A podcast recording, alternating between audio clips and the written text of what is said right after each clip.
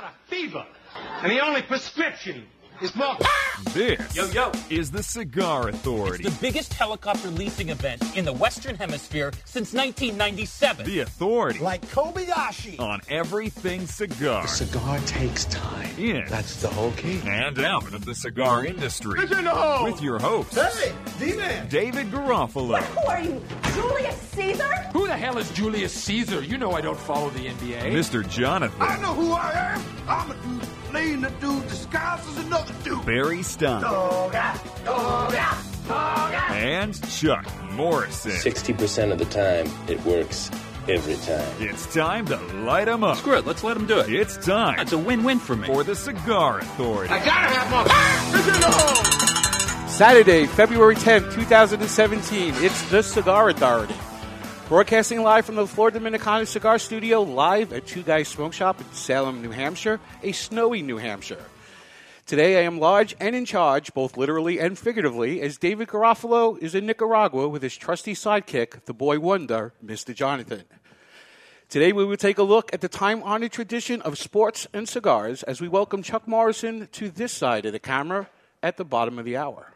And you're listening to The Cigar Authority, the only radio show in the U.S. and, yes, the world that is always broadcast on location and the only show that just doesn't allow smoking. We insist, we demand that you light up along with us. Tune into thecigarauthority.com where you can watch live or catch the podcast on demand at any time. Simply find us on Podbean, YouTube, iTunes, where you can set it and forget it. And now we are on Facebook Live. And a little bit of uncharted waters. A little bit. In the past, Dave would travel. He would pre record the show, wouldn't trust anybody else in the driver's seat of this short bus.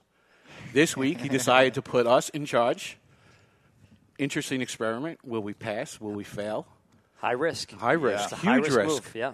Either, like he- either there's some trust or he's getting a little, uh, losing his mind a little bit. Is One he, on- has is, to he, is he working or is he on vacation? It's probably a working vacation type trip. Okay. Um, Dave's never on vacation. Right. Never. no, I, don't- since I've been here for three years, I haven't known him to take a day off.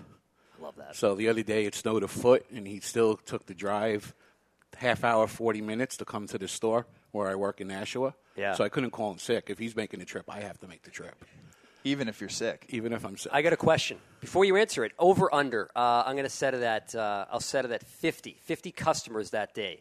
You guys stayed open. no. Under? Way under? How many customers did you guys? Uh, You know, I was, I'm in the mail order thing, but I'm going to say it was probably around 30, 35. Okay. You want to Seabrooks? Yeah. 17. Wow. 10 hours. Wow. So this week we're going to uh, we're going to light up the Nat Sherman Timeless, which is part of the Cigar Authority care package, and uh, Derek is going to tell us a little bit about the cigar. You dang right I am. So today we're smoking the Nat Sherman Timeless. The Nat Sherman Nicaragua Timeless collection began the new look and feel for Nat Sherman as the world renowned brand stepped into the modern arena under the guidance of Michael Herklotz.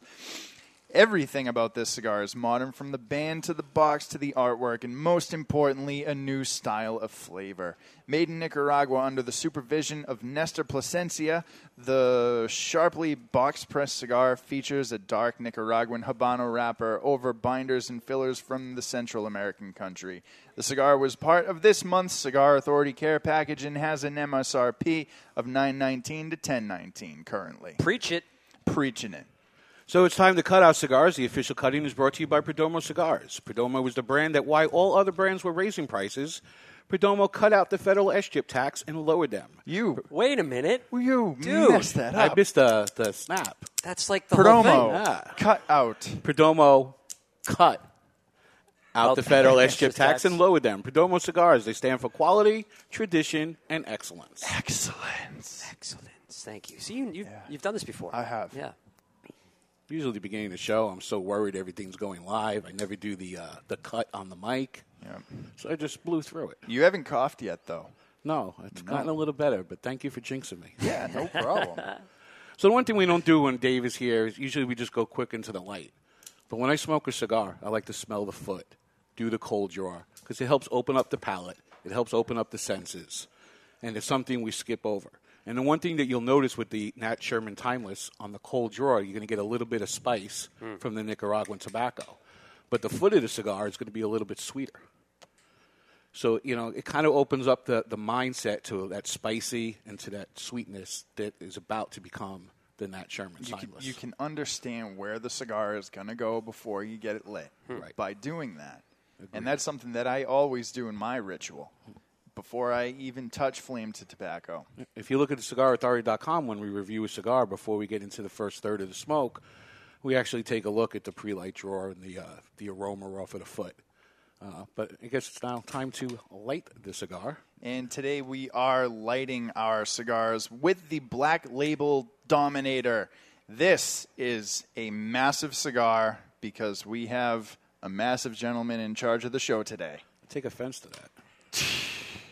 The Black Label Dominator retails for $69.99, but this looks like it could be easily a $150 lighter. It is a quad jet torch featuring the big ass fuel tank. Patented. Patented big ass fuel tank. And it has two, count them, two punch cutters that come out the side here, along with a slick pair of cigar scissors on the other.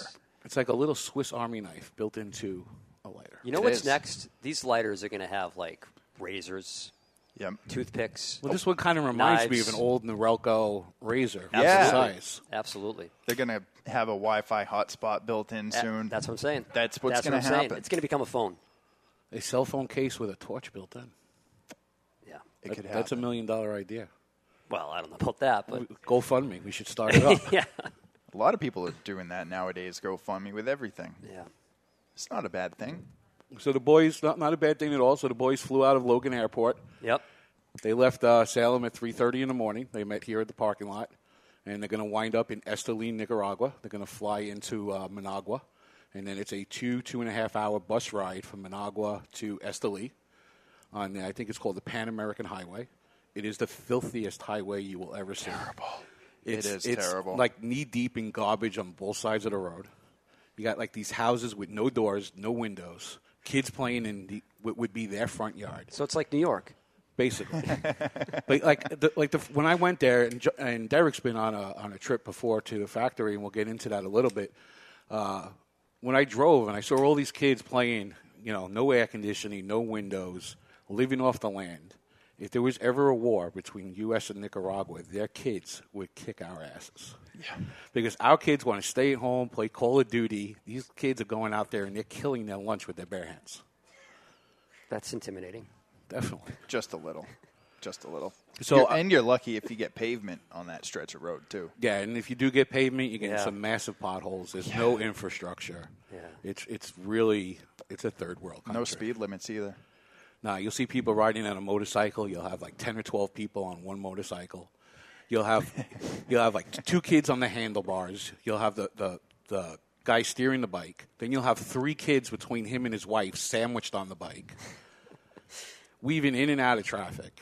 It, it's just it's insane. While we're here, I think I'm going to look up the uh, the average age of people that are currently living in Nicaragua. There's a lot of kids. There are a of, lot of of kids. kids.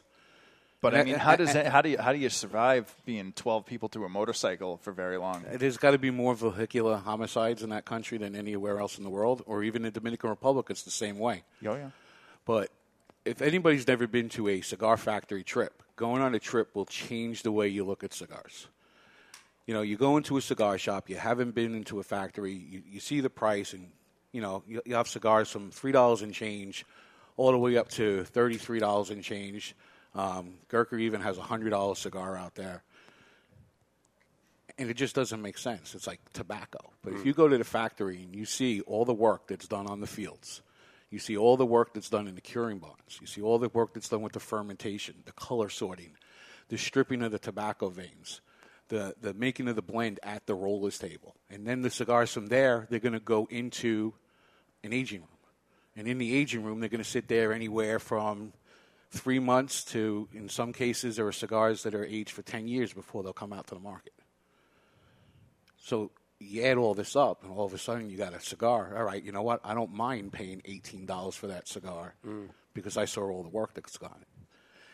And you can go on these factory tours. Like you don't have to be a retailer like David and Jonathan, and, and that's not the only way you can go. You know, if you go to Nicaragua, you can arrange a trip a uh, tour of the factories if you call in advance. Hmm. You know, even in the Dominican Republic in Santiago, you have La Aurora. La Aurora, right on TripAdvisor, it's one of the suggested things to do in the Dominican Republic. It will change the way you look at tobacco. It changed my life for a while. It really did. And you went on cigar safari. I went down with Drew Estate, yes, sir, and uh, that was that was the most eye-opening experience of my entire life when it came to not just cigars but uh, people as well, because there's a lot. There's a the the culture down there is so unique, and there are so many different walks of life in that country. It really opens your eyes to the world.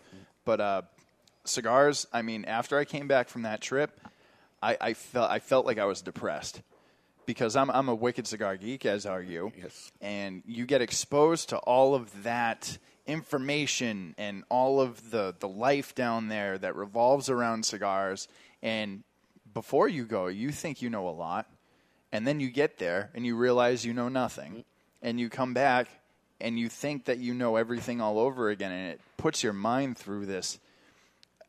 I- don't even know how to describe it. I felt depressed it's when I came of, back. It's one of my biggest pet peeves. You know, I, I spend a lot of time on social media, and you see these people in various groups or on their personal Facebook pages thinking they know everything about tobacco. The moment you think you know everything about tobacco, you know nothing about tobacco. Because even Jaime Garcia, who, who makes cigars, he does the master blender for uh, my father's cigars. A couple years ago, he created a brand new seed never seen before, H2KCT, basically taking a Habano 2000 wrapper and I guess crossbreeding it or whatever with uh, Connecticut wrapper. And if he thought he knew everything, he wouldn't have tried something new. So it's a constant learning process, and it, it definitely it's it's it alters the way you look at cigars. And I think more factories need to do it on a regular basis because right now brand loyalty is very very poor, in my opinion, in the cigar industry. There's hardly any brand loyalty anywhere, uh, even when it comes to things like alcohol or Yeah. beer and things like that. No one it rarely stays with the same brand because you want to over. explore. You want to see what's out there, not only what's new, but what's good and what's you know from different regions. And I think about like the craft beer industry. You see that a lot. There is no loyalty. You might go back to something occasionally, but you want to explore. And I think that's what's neat about premium cigars is mm. that there's so much out there. Quality. I mean, it's premium quality stuff here. It's not mm. a limited selection to choose from, and that's kind of the exciting part of being a cigar aficionado, if you will. And that, unfortunately, is something that might go away in the future. Right. We're going to lose that exploration part of our cigar enthusiast life. Yeah. It's going to disappear. Yeah, I mean everybody, a lot, not everybody, but the majority of people come into a store now and they ask what's new. Yeah. In 2018, what's new will cease to exist. It's soon going to be what's good. Yeah, Yeah. and that's the question everybody should ask. Mm-hmm. Same thing with craft beer. Yeah. You know, there, there are so many beers out there that if you grab the wrong one, you're going to be turned off to the whole craft beer industry. Same thing with cigars. You know, if you go to a good tobacconist, the people at the store can ge- uh, uh, push you in the right direction to find the cigar that could be new, but it could also be good. You know, for a while they, they were, you know, especially in the boom, everybody was coming out with a cigar. There were so many dog rockets. I mean, it was it was just out of control. At least now it's gotten better. You know, the guys that are coming out with good cigars. But you know, some companies, I hate to say it, but they put out a cigar just for the sake of, you know, I need something new for my portfolio instead of concentrating on what's good.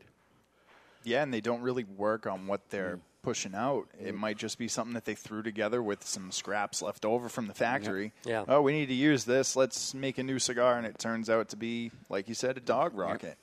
Well, I wish I wish the guys were here a little bit because you're right. I mean, go, having the having the the benefit to explore a true tobacco factory um, is an amazing experience. But from what I hear, what's revealed where they are, they're at the Perdomo Yep. factory, They're down there as guests of uh, Nick and Janine Perdomo. which I hear amongst all manufacturers as far as plantations go and plants. Yep. This is the standard. This yeah, well, his, top of the top. his factory does it all from seed to the boxes to, to every aspect of getting the star the cigar Completely on market is he's completely vertical. That's right. And they also went down with an employee, Tim Dennehy, who works at Two Guys Smoke Shop, and I can guarantee you, when Tim comes back, he will smoke Perdomos almost loyal, loyally Hmm. for at least at least a significant amount of time. Yeah. Because he will his entire outlook will change. Yeah. And I don't know how many employees they have working down there, but what I do know, because I've heard this from the mouth of the man himself, is that Nick knows everybody by first name.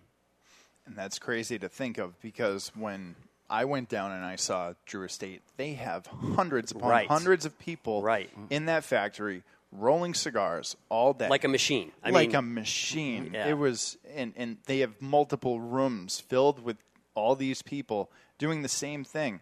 And to be able to know every person that works there, that's an impressive feat. I can barely remember my girlfriend's name in the morning. you know, it's it gets it gets nerve wracking, but Yeah. he's an he's an impressive person. He's a smart guy, Nick Perdomo. Yeah, he is. He, and they do it right. And like Barry said, it's completely vertical. So this is this is the the, the, the full you know the full Monty, um, all aspects. So to get to again not only see a- a cigar plant or a plantation, if you will, a factory, but to see all facets of production from start to finish. I have to imagine is a, is a special experience, and I hope, I hope. I mean, I, I kind of nudged Dave to do this and Jonathan a little bit, but I hope they're they're getting some good videos, some good pictures to bring back and kind of share with everyone that may not have that luxury of you know traveling to Nicaragua Yeah. or Dominican Republic. I've been or- pushing for doing a show live from one of the factories. Yeah, I don't know how the tech is down there. But Yeah, it's it's not good. Although Dominican Republic, it is a little bit better. Yeah. I mean, the owner of La Aurora, he owns the uh, internet company down there. Oh, really? Yeah. So in his factory, he has really good Wi-Fi. Well, there we go. Have you ever been on a trip like that? I haven't, man. The closest was when we went to Connecticut. What was it? Yeah. A year, it was a year ago or two years ago this summer. That would be two years ago. And uh, that was your first time in a in a cigar, a tobacco field. Yeah, and it was it was incredible. I mean, so it was in Connecticut, which it's Connecticut. No offense to Connecticut, I love you, baby, but uh, it's Connecticut. But you would have thought you were in Nicaragua or the Dominican Republic or Costa Rica or insert, you know, exotic country here. It was just you're surrounded by these uh, tobacco plants, and it was a very distinct smell, uh, aroma. Again, you would not know that you were literally just a few miles away from, from a concrete jungle um, in certain areas of uh, Connecticut there. But yeah, it was really neat. Then, then the barn that we did the show from, Barry, you remember that. Right. that? Yeah. The curing barn where the Curing tobacco's hu- hung to dry. Yeah, we had Chris Topper out to join us, and you know, I think Yep. that's his family's farm, or Right. Yep. It's been in a farm he's worked with for a long time. yeah, And uh, but you know, not only that will that change your life, but also a cigar will change your life if it's tied into a special moment. And this week, a lot was made in the cigar community about Robert Kraft, the owner of the Patriots, handing out cigars when the New England Patriots celebrated their fifth Super Bowl and the greatest comeback in the history of the big game. After the game, the cigar of choice was a Padron Imperial Maduro. But the history of cigars and sports goes way back. Babe Ruth was said to enjoy a cigar before the game, and there's even a famous picture of him getting a haircut on the diamond before a game while enjoying a cigar. However, it isn't all fun and games as in 1990 when the Cincinnati Reds won the National League Central. They lit up cigars in celebration. The action resulted in five rats calling the Cincinnati Health Department hotline as they were upset that the Reds were violating the Ohio smoking ban. The city wound up conducting inspections of the clubhouse at the ta- taxpayers' expense. Meanwhile, in Florida, cigar smoking in baseball is rewarded, as the city of Miami welcomed and loved Jack McKeon, the one time manager of the Marlins, who often lit up in the dugout hours before game time. And the same could be said for the one time manager of the Atlanta Braves, who was photographed smoking a cigar in the dugout in the middle of a spring, spring training game. But cigar smoking also goes hand in hand with basketball. The most famous of all cigar smokers in sports for today's era is Michael Jordan. However, before the greatest of all time played the game, basketball re- legend Red Auerbach used to come into Two Guys Smoke Shop to buy his Hoyo de Monterrey double Corona, double Claro, which they would refer to as a double double. And he would often smoke those inside the Boston Garden and at times on the bench while coaching the Celtics. When I worked for Miami Cigar and Company, the Miami Heat were in the middle of a run of championships, and we were in full court press mode to get our cigars in the locker room for the celebration.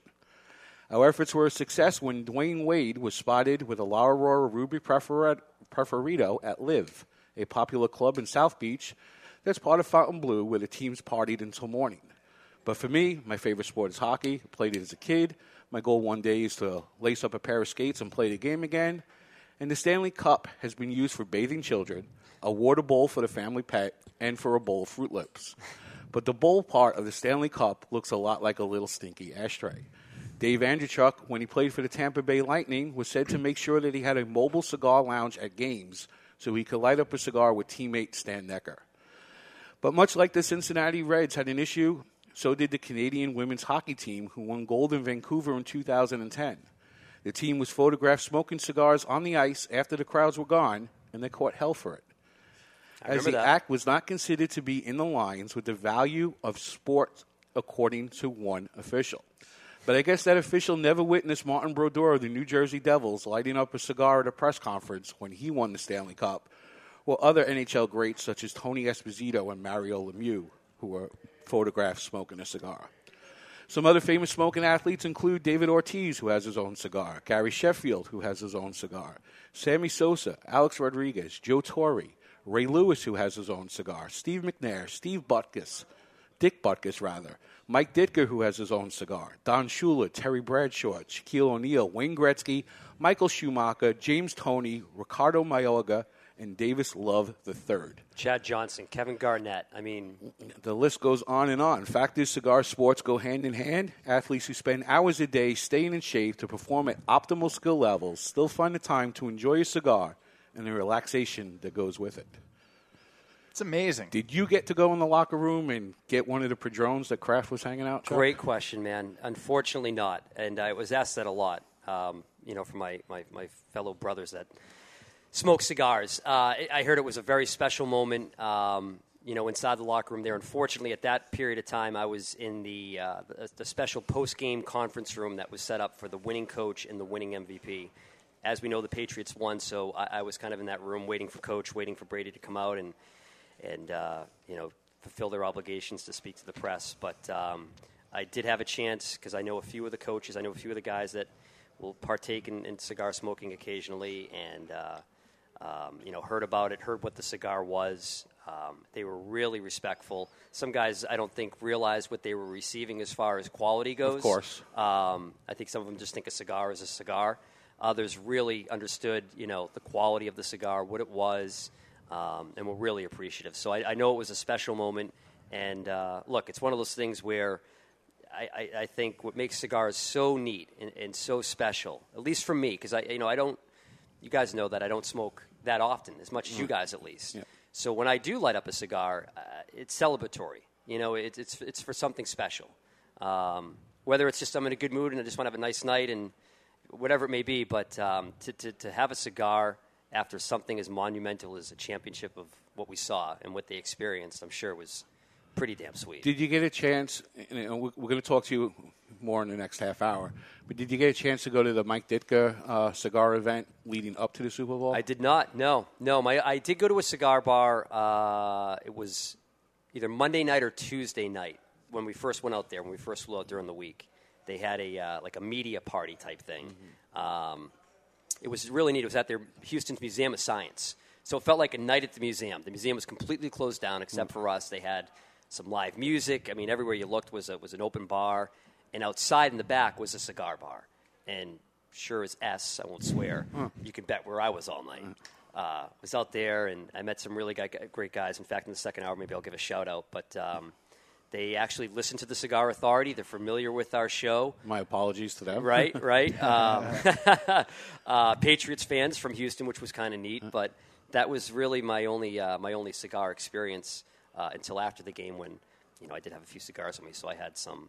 John Carney, who just joined our Facebook uh, live chat room, he was down in Texas doing a whole Yeah. bunch of events during Super Bowl week. Yeah. Uh, but I guess you didn't run into him either. But No, and he, he's John Carney. I know you're listening, man. I love you, buddy. He sent me a text saying, uh, you know, I'm not sure how intense your schedule is, what, what your, uh, you know, what- your accommodations are like, but if I can find you, I've got a cigar and a drink with your name on it. So, debonair play by him, and unfortunately, we didn't get a chance to connect, but uh, I'm sure we will, and I'm sure we'll be reliving our, our, our Super Bowl stories and doing so over a cigar. well, the Super Bowl turned out to be a great matchup, but it's not the matchup of the week. Ding, ding, ding means the sound for the matchup of the week, brought to you by VS Cigars. VS means, but stand, means versus, but it also stands for Victor Sinclair. Victor Sinclair Cigars. Who would win this hypothetical matchup? Bring it, baby. What do you got? One was a fictional story and released in 1972. The other was based on fact and released in 1990. Both have been argued to be the greatest movie of their genre, The Godfather versus Goodfellas. Which movie? Really? better? It, it, What? uh, our audience is chiming Whoa. in, but I'm going to have to say Goodfellas That's what they're saying. because there's more memorable lines in Goodfellas. It's fact or based on fact. People quote it in their everyday lives. Like, am I funny? Do I amuse you? I mean, Oh, Derek, what what does do the Godfather have? Take the gun, leave the cannoli. Before with the before fishes, I mean- before I answer, have you ever seen The Godfather? I've never seen the Godfather. You have never. Whoa, No, whoa. I have Seen never The seen Godfather. the Godfather. I grew up in Brooklyn. I lived it. Not the Godfather per se, but the the. I knew a lot of people, and we'll leave it at that. And Barry Stein. if I, if Goodfellas wasn't on one day in the in the cigar lounge that I own, I probably would have never watched Goodfellas either. That's that's not good to admit. That's sacrilegious. And I, to this day, I refuse to watch The Godfather just because of the reaction I get from people. You're ridiculous. You've never seen The Godfather. Never seen The Godfather. You're the guy. I'm the guy, the one, the only. You're missing out, man. That's a Barry fan- Stein. it's a fantastic movie. I, I saw this video once on YouTube that went viral a few years ago. There was a guy who had never seen Star Wars. Ah. Had never, ever watched the movie. Were had- his initials had- Barry Stein? I don't know. No, I've could seen have Star. Wars. My wife refuses to watch them. But So when it came to the scene where Luke and Darth Vader they're on the walkway and they're fighting each other, Yeah. and Luke's hanging off the off the walkway. And Darth Vader looks down, and the camera's pointed to this kid. He's watching the movie very intently because he knows he has never ever seen this. And Darth Vader goes, "Luke, I am your father." The kid loses his mind completely. Nice. Never saw it coming. Nice. It was like a child seeing, uh, you know, snow for the first time. It was it was a beautiful thing, and I want you to experience that with The Godfather. If I ever watch The Godfather, I'm going to watch it. There's a version of the movie where it's put together in chronological order. Um, it's like The Godfather anthology or something Yeah, like you do that. after you see all three, though. You can't. You can't. yeah, you got it. You got to see him in. And they finally released that version on DVD, or it's scheduled to come out. And I always said that when they release the anthology, Yeah. I'll buy it and I'll watch it. All right. But I, I can't see watching I- one, two, and three, especially since everybody says two is better than one. I don't think two and three are as good as one. See, I think two is my favorite. I'm gonna Nice, I'm gonna go I'm gonna go Goodfellas to win this one. Goodfellas. Goodfellas, Wow. Yep. We're going to give you a bell for agreeing Yeah. with me. I, I'm the lone shark here, Yeah. guys. I'm going to stick with my uh, my gut instinct and say Godfather Godfather. all day Okay. long. I think that Godfather is more of a classic film. I think it has its place in American history. Absolutely. I think that Goodfellas had a better storyline. I think better actors. Wow. And I think that it was an overall great film. Being such a big sports fan, do you are you also of the belief that Chad Pennington is a better quarterback than Tom Brady? I am a that's what it huge sports like. fan. I am a huge sports fan. Look, you all, have no all- idea. All I know is somewhere in Jersey, there's a guy named Spidey that, That agrees is the with me. distance between Goodfellas Goodfellas and is the best. Godfather. It's not even close. You guys are smoking something different than what I am right now. All right, let's take a break. And, and, and uh, by the way, food and rent are the only things around here that cost money. So it's time to head for a break. But when we come back, it's time for our version of Trading Places, as Derek and Chuck will swap spaces. And we will find out exactly what Chuck does for the New England Patriots and discuss the Super Bowl. You're listening to the Cigar Authority on the United Cigar Radio Network.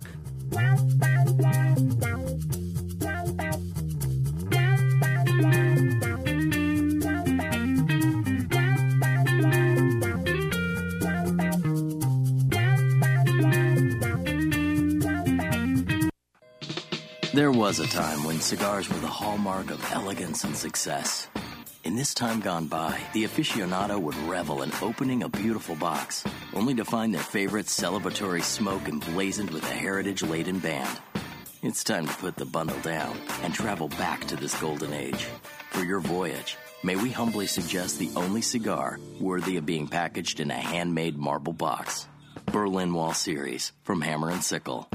Live well. It's an exquisite day here at the Jensen Estate patio overlooking the 13th green. And we're underway. Jim Jensen has chosen his favorite stick. The Diamond Crown number 4 by J.C. Newman. See the way he holds the cigar, Tom? Mm-hmm. Excellent balance and heft. Ooh, he's eyeing the silky Connecticut shade wrapper, fermented twice for the smoothest, richest flavor. And hand rolled by the Fuente family with a blend of six to seven distinct Dominican and Caribbean basin tobacco leaves. Each lovingly aged for at least five years. Oh, now Jensen's lighting up the Diamond Crown. He's got a precision burn, Tom. Mm, those highly complex flavors with hints of dark chocolate really deliver, Bill. Yes, like all cigars in J.C. Newman's premium Diamond Crown line. That'd be the highly rated Maximus and the Julius Caesar. Ah, now Jensen's settling in, rolling the rich smoke through his nose. Look at the satisfaction on his face, Bill. Oh, a thing of beauty, Tom. Experience the premium Diamond Crown brand by J.C. Newman at select retailers or Diamond Crown Lounge near you. Find us on Facebook at J.C. Newman Cigar Co. or visit diamondcrown.com. I want to talk to you today about my friend Glen Case from Kristoff Cigars. I've known him for many years. Glen is a very nice guy, one of the nicest guys in the industry. Always friendly, always happy.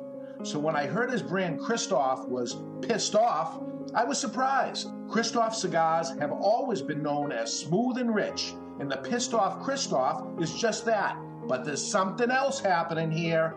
A natural San Andrés wrapper, the binder Indonesian, and the filler Nicaraguan. And like Glen Case, the cigar starts off sweet, but then it gets pissed off. And like Bruce Banner, you don't want to piss off Glen Case about Kristoff cigars. Or do you? Expect some spins and a nicotine kick. Strap yourself in for a ride. Pissed off Kristoff is deceivingly strong. You've been warned. Sold in 10 count boxes, four sizes including Churchill, 6x60, Robusto, and Corona Gorda. The hottest new brand is the Pissed Off Kristoff. Take it for a ride. Since 1964, Padron Cigars have had the same mission. With over 50 years spent to create a perfect cigar, and more than 100 years to create a perfect legacy, the Padron family understands the significance of time. Padron delivers only the finest handmade complex cigars with the flavor of the Cuban heritage, out of which the Padron recipe was born. The Padron mission is simple exceptional quality of their cigars and not the quantity produced. As a vertically integrated, family owned company, personal attention to every detail is taken in all steps of the tobacco growing and cigar making process. Padron Cigars. They give you, the cigar smoker, the confidence that each cigar is the same. Perfect. Padron Cigars. Handcrafted since 1964. I want to tell you about my friend Jochy Blanco, a fourth generation Dominican cigar maker known for growing tobacco and producing highly acclaimed cigars for other people. As some things stay the same, other things have to change. Finally, Jochy's factory, Tabacalera Palmer, has produced a cigar that not only belongs to the factory, but pays homage to the cigar rolling room known as La Galera. The La Galera Connecticut blend is special, using an Ecuadorian Connecticut wrapper surrounding a Dominican blend of Piloto Cubano, Criollo 98, and a varietal that Jochy named T112. With exception of the wrapper, Jochy grows all of the La Galera tobaccos himself and carefully watches over every step. The flavor smooth, but still offering plenty of flavor in all sizes, paying homage to the people and tools used in the factory. Now for the amazing part. La Galera, Connecticut has a suggested retail price ranging from $4.95 to $6 and has been awarded the Cigar of the Year by the Cigar Authority. La Galera, Connecticut, creating their own version of the Connecticut cigar because they demand more. This is Jerry from Ben and Jerry's Ice Cream, and you're listening to the Cigar Authority on the United Cigar Retailers Radio Network. And we're back live from the Florida Dominicana studio here at Two Guys Smoke Shop in Salem, New Hampshire, and you're listening to the Cigar Authority. We are smoking in Nat Sherman Timeless Nicaragua and are joined by Chuck Morrison. While Derek switches over to the producer's chair. I'm here. Welcome back to the Cigar Authority. So it was pointed out by the studio audience that the first half of the show, or the first half hour, was kind of like the Sports Authority. Yes. And since they went out of business and we didn't really talk about the cigar, let's talk a little bit about where we're smoking. Yeah, which was- is a Nat Sherman Timeless. We're smoking the six x sixty version. Uh, you got the care package. People got a variety of sizes.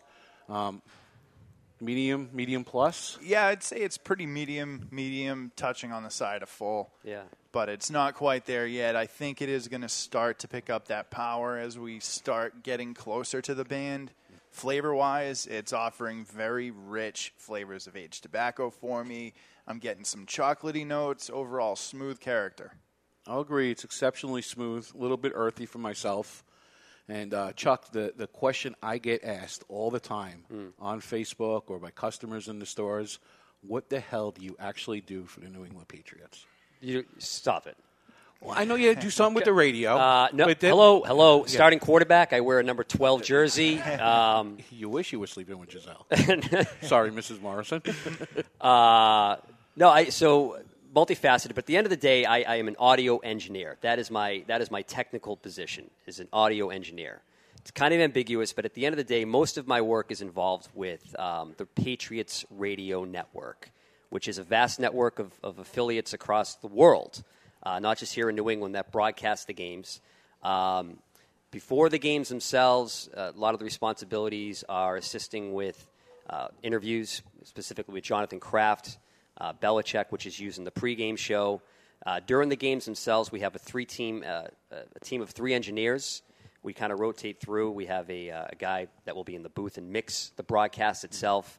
We have two guys that do parabolic mics on the field, Which are the dome mics. which are the big bubbles that you see, um, which is probably the best seat in the house to watch a, a, a- Patriots game or a, a football game. Uh, maybe not. I mean, sometimes it's called an all an all twenty two where you can see, you know, from way up in the box, all you know, all players kind of see the plays form and stuff. But when Right, you're that you close can to the action, yeah, yeah, which may actually be the best. I'll take that back. That's probably the best view technically if you want to see everything. But to get close to the action, to hear the trash talking amongst the players, to really feel the intensity on the field, there's no better place to be than on the line of scrimmage. Because when you're on the sideline and you have the parabolic mic, and you have the headset on. Yeah. So you're hearing everything that's coming through the mic. Yes. As yeah. well as the guys in the booth. Yeah, and you, we can control that. I mean, whoever's operating the parabolic mic. Now, for the Super Bowl, I will say that I, I begged to uh, to be on the field for that game. Uh, but we have controls where we can isolate. You know, if we just want to hear locally what's coming out of the dish, we'll call it the dish. Um, keep it simple, right? Uh, you can do that. You can just isolate just whatever's coming out of that microphone, or you could mix it just to hear the broadcast, to hear Zolak and uh, Bob Socci, who's the color guy and the play-by-play guy. Uh, but again, even their roles, they do a lot with Kraft Sports Production. Robert Kraft, uh, Mr. Kraft, uh, who owns the Patriots, uh, also has his own production company. He has a packaging company. Has a, I mean, he's a brilliant businessman, as we all know. But um, um, they're involved in a lot of the, the production stuff throughout the week um, with Patriots Weekly and a bunch of content and programming. So there's a lot of roles. Um, um, but at the end of the day, it, it, my, my position, Barry, to answer your question, and I apologize for being long and winded here, is No. an audio engineer. Is the audio engineer worthy of a ring this year? Well, I'll tell you this. Here's the argument. Here's the argument. So um, the play-by-play guys for the radio broadcast get rings, and they always credit the team. So it's a six-person team. Like I said, we have three technical audio engineers for each game. There's three of us. Uh, you have Bob Socci and Scott Zolak. That's five, and then we have uh, an executive producer, Mark Capello, who we call Jimmy Kimmel because he looks like Jimmy Kimmel. But there's a six-man team, and uh, it's pretty neat. Like before we game, we, we actually we huddle up. We have like a little uh, pregame, you know, um, fired up speech, if you will. And uh, even at the end of each game, we'll, we'll kind of all huddle together and you know talk about the the broadcast itself and obviously the game and stuff. But it's a, it's a very it's a tight relationship. We, we we're friends. I mean, it's a friendship. Uh, and I know those guys, Bob and Zoe, who have received rings. They've been doing it now for uh, this is their fourth year. They were fortunate enough to call the Super Bowl against the, the Seahawks. They got rings. We did not, and I think they were vocal about that. I think they genuinely felt bad. Uh, Mark, our producer, also does a lot of work with the Bruins, and when the Bruins won the Stanley Cup, I think it was in 2011. Correct. Um, uh, he got a ring, you know, and all the, all the tech guys did too. Look, if the punter gets a ring, well, well hey, come on. I, think the engineer should get a ring. Ah, man, I, listen. Um, no. I mean, I don't mean to equate you to the punter who's No, no, no. Ri- Listen, Ryan Allen, who's the punter, I'll tell you, he he's excellent at what he does. I mean, if you guys watch the game, I mean, special teams, it's not talked about a lot, but they pinned they pinned Atlanta deep. I mean, Atlanta had to earn those earn those scores from deep within their own territory. you know, starting some drives off within the, the 15 yard line, which that's credit to Ryan Allen. That's credit to special teams. So, um, listen, whether you're, you're a punter or even a you know third string corner, it doesn't mean to make that team, to play in that team, um, is, is pretty special. But you know, we'll see. I mean, at the end of the day, I'm just I'm, I'm happy to be a part of it. I was happy to, to be a part of that experience, to be on the field. Uh, we got loaded up with a bunch of swag. I'm wearing my Patriots. I'm not sure if I'm ever going to take this off, by the way. um, but uh, this was handed to us by by Mr. Kraft and, and Jonathan. Um, got some sweatshirts and stuff, so they, they take care of us in that regard. Um, and, and look, the staff rings are different than the player rings. I mean, Right, the player rings, much diamonds on them absolutely, what have you. absolutely. Uh, would it be awesome? Yes. Would I ever take it off? No. Um, but that's out of my control. And, and like I said, it- would it be a thrill? Would it be an honor? Yeah, absolutely. Um, but if I don't get one, listen, I've been this is my fourth Super Bowl with the team, two wins.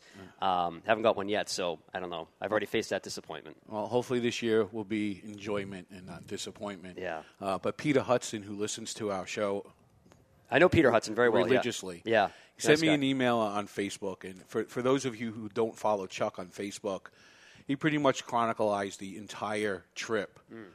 in Houston from leaving. Uh, on a Delta airline flight. Yeah. And Peter Hudson wanted to know some of the linemen are pretty big guys. True. Are the seats on the plane that you guys charter? Great question. Is it changed up in any layout format so it's more comfortable? It's a great question. Great question, Peter. Um, the answer is no. So uh, when we travel, it you know, so I'm not sure of the. Uh, the, the extent of the relationship, but, but Delta has been the exclusive carrier, if you will, or chartered airline for the Patriots um, since I've been doing this, which is 2004. This is my 13th uh, season with the team. Um, and Delta's always been there. Uh, before that, I think it was Northwest. But the, to answer his question, it's just it's a nor- like when the aircraft is done flying us to say Houston, um, you know, the plane is refueled, it's cleaned up or whatever, vacuumed, whatever they do. Uh, flight logs change, but now regular. Pa- I'll just say, use the word regular, not disrespectfully, but regular passengers will now board that same aircraft and go to Fort Lauderdale or wherever they may be traveling to. So, no, nothing's changed. It's a regular aircraft. What they do differently is it's all assigned seating, which really doesn't change much throughout the entire year. Um, this plane that we flew out into to Houston was a little bit larger of an aircraft than we normally fly on, just because you know the Patri- it was all hands on deck. Anyone that worked for the Patriots were out in Houston all week. Um, but yeah, so coaches are always typically in first class. A lot of the team doctors, team staff, um, the higher ups like the VPs, they'll fly in first class. Team quote unquote staff, myself, that's we sit in the middle section of the plane, and then the back of the plane is where the players sit. But you know, it, let's say it's a it's a seating arrangement of two seats at the window, three seats in the in the aisle, and then two other seats at the other set of the windows. Um, each player gets like if you're in the window, you get both seats to yourself. If you're in the middle, you get all three seats, and that's where a lot of the linemen sit because those arm those armrests will fold up, and they need that. I'm because, well aware of that Yeah, you- yeah, yeah, yeah. So I mean, they're occupying some of the guys three seats for their for their one body. And I saw you. You actually even. I- I mean, I enjoy food. Yeah. But you posted the. Oh, I had to you- post the you menu, posted baby. The menu. Yeah. And it was like a five star restaurant menu. I'm like, they don't have this when I fly. Right. So is it like that for every Every game, man. Yeah. So they, they have a team nutritionist who is very involved. Because I, I I inquired about this myself. Like, is this this doesn't taste like airline food? I've heard I've had airline food, and this does not taste like airline food. Didn't it taste like powdered eggs? It did not taste like powdered eggs. Uh, so they, they actually have a chef. They, it's, it's catered specially. I don't know the name of the company, or else I'd give them some love and a plug. Um, but uh, I know the nutritionist is involved in what, what the what the menu is, what the outline is. Um, but it, it's good. It legitimately is good food. So I think we had like fillet, a beef fillet. There was a salmon uh, seafood dish, um, and then they typically have a ve- vegetarian meal. I saw it as I was heating up a Weight Watchers lunch, and I was cursing you up. Like yeah, like yeah. No, it's good, man. And then when you board the plane, there's, there's, there's a meal before the meal. There's a meal before. So when you get on the plane, they have uh, like this little cart. You can grab a chicken sandwich, a, che- a burger, or uh, peanut butter and jelly, or or almond butter and jelly, if that's your thing, uh, or or a salad. Yeah, I'll pass on the salad. The salad's pretty good. Yeah, no. Yeah, you get a little chicken on it, man. Nah, salad's a for little rabbits. dressing. It's for Oh rabbits. no, no, no. Rabbits and Mr. Jonathan. Yeah. But you saw. I'm glad you appreciated that. I was I- kind I of nervous. definitely appreciated yeah, it. That's that's inside info right there, baby. And another question that was posed to me on, on Facebook, you know, usually you'll fly out. Um, the game's on Sunday. You'll Yep. fly out on like Friday or if it's a West Coast trip or, Right. or Saturday morning, the day before the game. Depending on location. So now you're here a week early. Yeah. Yeah. th- there's a lot of extra bonus coverage. Did your role change at any way the week of oh, Super Bowl? dramatically, absolutely, yeah, dramatically. So, have, have any of you guys ever been to Houston? No. All right, couple. I have. Uh, maybe our audience can, can A lot of strip clubs. awesome, awesome. Didn't see any, unfortunately. Did not uh, have a chance to go to any strip clubs. But this is this is my point. Houston is enormous. It is like it's like three Boston's uh, in one. And the distance between these three, like it'd be, you have a Boston here, you've got a Boston here, and a Boston here, like three metropolitan cities that are probably a good 25 minutes from each other. But it's all considered Houston. So the team hotel where the Patriots were staying was, was which was kind of a central, a central hub area. Did a lot of activities there. There were interviews and team arrangements, whatever else. Um, that was in one section of town, like a legit downtown. Think of Boston. 25 minutes away was kind of the convention center, which was where Radio Row was, where the NFL experience was. Uh, you had the NFL network with an outdoor studio, ESPN, Fox Sports 1, like all the major networks. That was another central hub. Um, and then where NRG Stadium is, where the actual stadiums play, that's another area of downtown, which is another 25 minutes away. So it's such a large city. It's really three cities in one. Um, but to answer your question, so I was going back, and I mean, I had a rental car all week, but I was at the Patriots team hotel in the morning. Then I'd be at the media center for Radio Row, helping out with like you know one of the Sports Hub programs, and then I'd be at the stadium, you know, getting ready for the actual while we're there, the actual game itself, the game broadcast, which is pretty intense because I mean, if you saw the Super Bowl, any of the post game stuff, whether you're an Atlanta fan or a Patriots fan, there's like eight podiums set up for each team. Um, you know, which all has to be wired. There's a lot of tech Right. to it. And you can hear in the background other players being interviewed. So you can hear Devin McCourty, podium eight. basically You know, like- is what you heard on the on the broadcast. Yeah. 'Cause I'll admit it, I gave up my boycott. My wife was going That a boy. She was going crazy at the end of the fourth quarter. I was like, all right, I got to see what the hell's going on. So Yeah, I yeah. watched it all the way till the end. Good. And I saw the post game interviews and, and, and what have you. So you hear like you hear you know somebody from Atlanta being called to give an interview. Yeah. While the Patriots are celebrating. Can we Huge. talk about the game for a minute? How about Sure. them Pats? I'm sorry, right? Come on. I'll tell that was incredible, Barry. Again, to, to be on the field for that. Um, let me give you. I'll give you a little story here. This is good. I'm, I'm, I'm proud of this. Okay, so I'll keep. Maybe I'll keep that quiet. Let's just say there were a lot of challenges leading up to the game from a technical standpoint. We've seen what happens here on the Cigar Authority. Oh, yeah. Lines were dropping, connections were dropping. Uh, there were issues with credentials to get people in. Uh, there were. A, it was very stressful. Very stressful. We had a, a pregame show to the pregame show. Um, all these different elements. It was the energy upstairs was was off. It was off, and this is a big game, and I'm very superstitious as it is. So I said to my, my guy Mikey, who was doing the other parabolic mic, Mike, we get we got to get down to the field. We got to get out of here, and this is probably an hour and a half before kickoff. So we get down because I need to be around the team. I need to be around some good energy here. So we get down to the field, and it's just it's an S storm. I mean, it's just mayhem. I, we were joking that there's more people down in the field right now than there are in the stands. It was just immensely packed. Celebrities, A-list, you know, VPs and presidents and CEOs and who's who's and everything else. Uh, we finally found a good spot, and if you go to my Facebook page, you'll see some video of the pregame stuff. But uh, the energy was good around the team. Like I felt good. I was feeling better.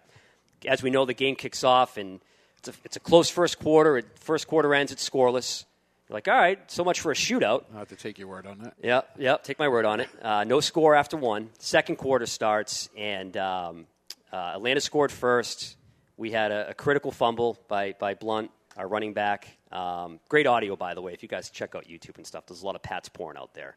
Some good, uh, some good, some good audio from some like uh, mic'd up players. But anyways, we go down early. It's halftime. We're we're down 21 to three, and the energy down there was when I say down there on the field team's in the locker room, so I'm not speaking about the team. I'm speaking about the team staff. I'm speaking about the media personnel, you know, photographers, cameramen, people from Kraft Sports, ourselves. The energy was low. It was it was debilitating. It was deflating, to use that word, which I don't like using, but that's what it was. It was like the energy was just sucked out of you. Um, and I'm a positive guy. I really am. And, And we see that every week. you like- see it every week. You know, and I was negative. upbeat, I, yep. I'm pissed. Like I just, I want to go home. Lady Gaga's performing, and I, uh, she's awesome. She's brilliant. She's a great artist. Couldn't even enjoy it. So I'm like, f this, F- f this. Let's go, Chuck. Get your mind right. There's a lot of football. I'm saying this to myself. There's an S load of football left. We've only played 30 minutes. There's a whole other half here to go. We have Tom Brady. We have Bill Belichick. We've staged some great comebacks. And I'm saying this inside. Now I'm getting fired up. Now my energy's high. I go to my buddy Mikey, who's the other parabolic. I grab him by the shoulders. I'm shaking him, Barry, like, baby, this game is not over. And I'm getting him fired up. I'm getting the Kraft Sports guys fired up. At one point, the cheerleaders were behind me, and you know they're naturally kind of fired up at this, but I could tell their energy was a little low.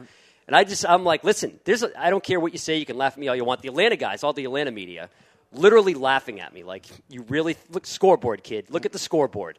I'm like, exactly. Keep an eye on that because at the end of the game, it's going to be either W for the Patriots or we're going to stage this, this sucker back. keeping it G rated right now as Yeah. best I can. And just laughing at me. Ho- okay, buddy. Okay. So I'm firing everybody up. This game is not over. We play 60 minutes. They play 30. They think this game's over. We know this game is just beginning.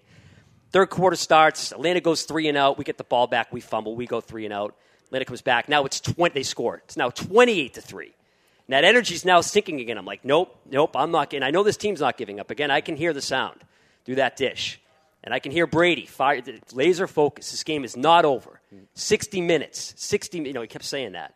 Um, and we know the rest, man. They, they came back. They believed in each other, and it's a remarkable team. I mean, I'm a big sports fan as it is. Like you, hockey's my sport.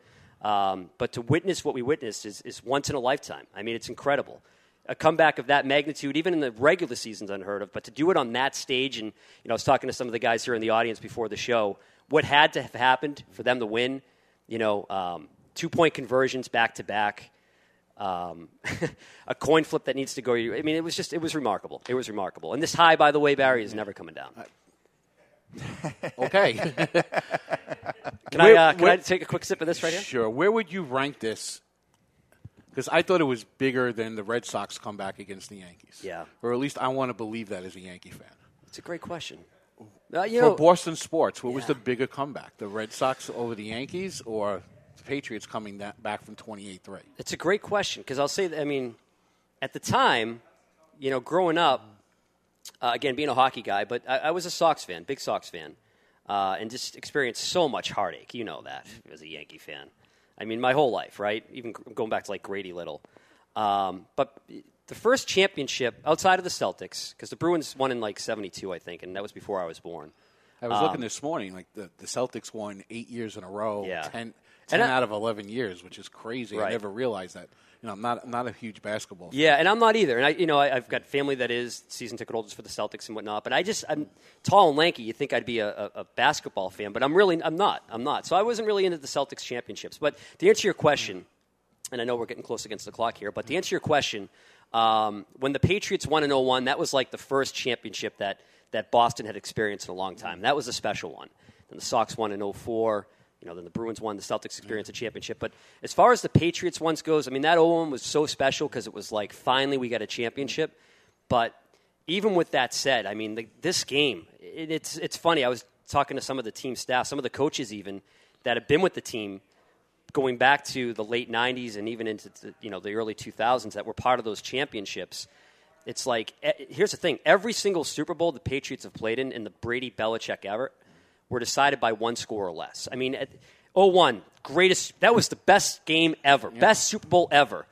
03, that, that was the, be- 04, that was, then against even the Giants, the ones they lost, that was the one. The Seattle, Malcolm Butler, that, now, now again, here we are against the, that was, what's going to happen next time? I'm I have pretty, no I'm idea. pretty sure the fans in Atlanta won't agree We're going to spot them 20. We're going to be like, all right, you guys just go ahead. We'll give you 20 points to start the game. Speaking of 20, let's take a look at the uh, Don Raphael offer of the day. It's time to hear the Don Raphael offer today, brought to you by Don Raphael Cigars. Everyone has a price. Would you do this, and for how much? This week, my pockets aren't as deep as David. So for $20, will you come over here and kneel and lick and kiss the seat that Mr. Jonathan normally sits in, basically becoming an ass kisser by proxy? Oh, Now, Would you do it for 20 bucks? I wouldn't do it for a million. I would not give him the, the pleasure whatsoever of No. knowing somebody kissed his ass, even if it's by I mean, proxy. Barry, look, man, I know you don't have deep pockets, but you got to go a little steeper than 20. Nah, bud. twenty dollars is as far as I'm willing to go. Oh, I'm going to assume that's a no for you too. definitely a no, man. We're all in agreement. so outside of the Patriots, This is a cigar show. the, the, uh, we are smoking the Nat Sherman Timeless Nicaraguan, starting to pick up a little bit in strength. Yeah. Uh, a lot. I'm getting a lot of spice, especially on the back end of the cigar. A little bit of earthy notes. I'm starting to pick up some of the chocolate that Derek threw down before. Yeah, the cho- the chocolate's still sticking around for me, and the s- the power is increasing a little. It's Yeah. nothing overwhelming. I think it's because the ring gauge. I mean, we are smoking the big guy. Yeah. So I think that's kind of mellowed it out. But I have smoked the Churchill, which is the that's the smallest one of the bunch, and that one I think had a bit more punch to it than this. So I'll, I'll agree. It also had a little bit more flavor to it. Yeah, yep. Um, so now you got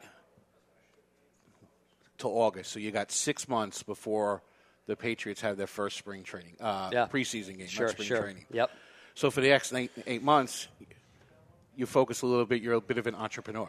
I am big time. You big have time. your own little side business. I do. Well, yeah. Well, it's funny. People always ask me that. So, what do you do outside of the Patriots? Like, no, Patriots is what I do outside of my full time gig. You know, like um, I am. I am a serial entrepreneur. But at the end of the day, my my primary source of income is through a company I own called Wicked Cuisine. Wicked Cuisine. So that's uh, essentially kitchen accessories. We manufacture cutting boards and kitchen shears and straw cleaners and oven liners and just a variety of uh, kitchen accessories. I, I, I bought some. A lot of our studio Yeah, audiences absolutely. purchased some A lot of love, yeah. Really high end stuff at, at an affordable price. Yeah, yeah. And if somebody listening to the show wants to check out Wicked Cuisine, what's the best place for them to uh, sure. find it? Yeah, wickedcuisine.com. Yeah, it's probably the best place. Thanks for doing that, Barry. Yeah, so. Uh, but I also I do the Cigar Authority. I mean, I, I've got ADD as it is, as you guys can now probably tell even more. Oh yeah. Uh, from this conversation we're having Without a here, Barry. doubt. Without a doubt, right? So I, I can't. I mean, I get bored pretty easily, and um, you know, once a business is up and running, it's like, what's next? Uh, Dave and I, I'll kind of not let the bag out of the bag completely, but we're working on some things behind the scenes, and um, yeah, man, I, I just I love business. I, I love opportunity, and um, um, you know, life's short. You gotta you gotta gotta take advantage of um, you know opportunities when they present themselves. So, 100%. yeah. So if you want to check out Wicked's Cuisine, it's wickedcuisine.com. And uh, we'll take a break. And when we come back, Chuck will return to his spot in the producer's seat. No more football. You guys that hate football are like, Yeah. yes, get him off, Patriots. And uh, we will join the boys in Esteli, Nicaragua, or at least in spirit, as we light up a Perdomo cigar, something that I'm sure David G and Mr. J are doing right now. We're live at this Two Guys Smoke Shop in Salem, New Hampshire, where you're listening to the Cigar Authority on the United Cigar Radio Network. And if you've learned nothing else this hour, Barry, always remember you're smoking your Nat Sherman, nice full bodied cigar, by the way. I really enjoy this. Definitely getting the chocolate notes. Listen, always remember to keep the lid end out of your mouth.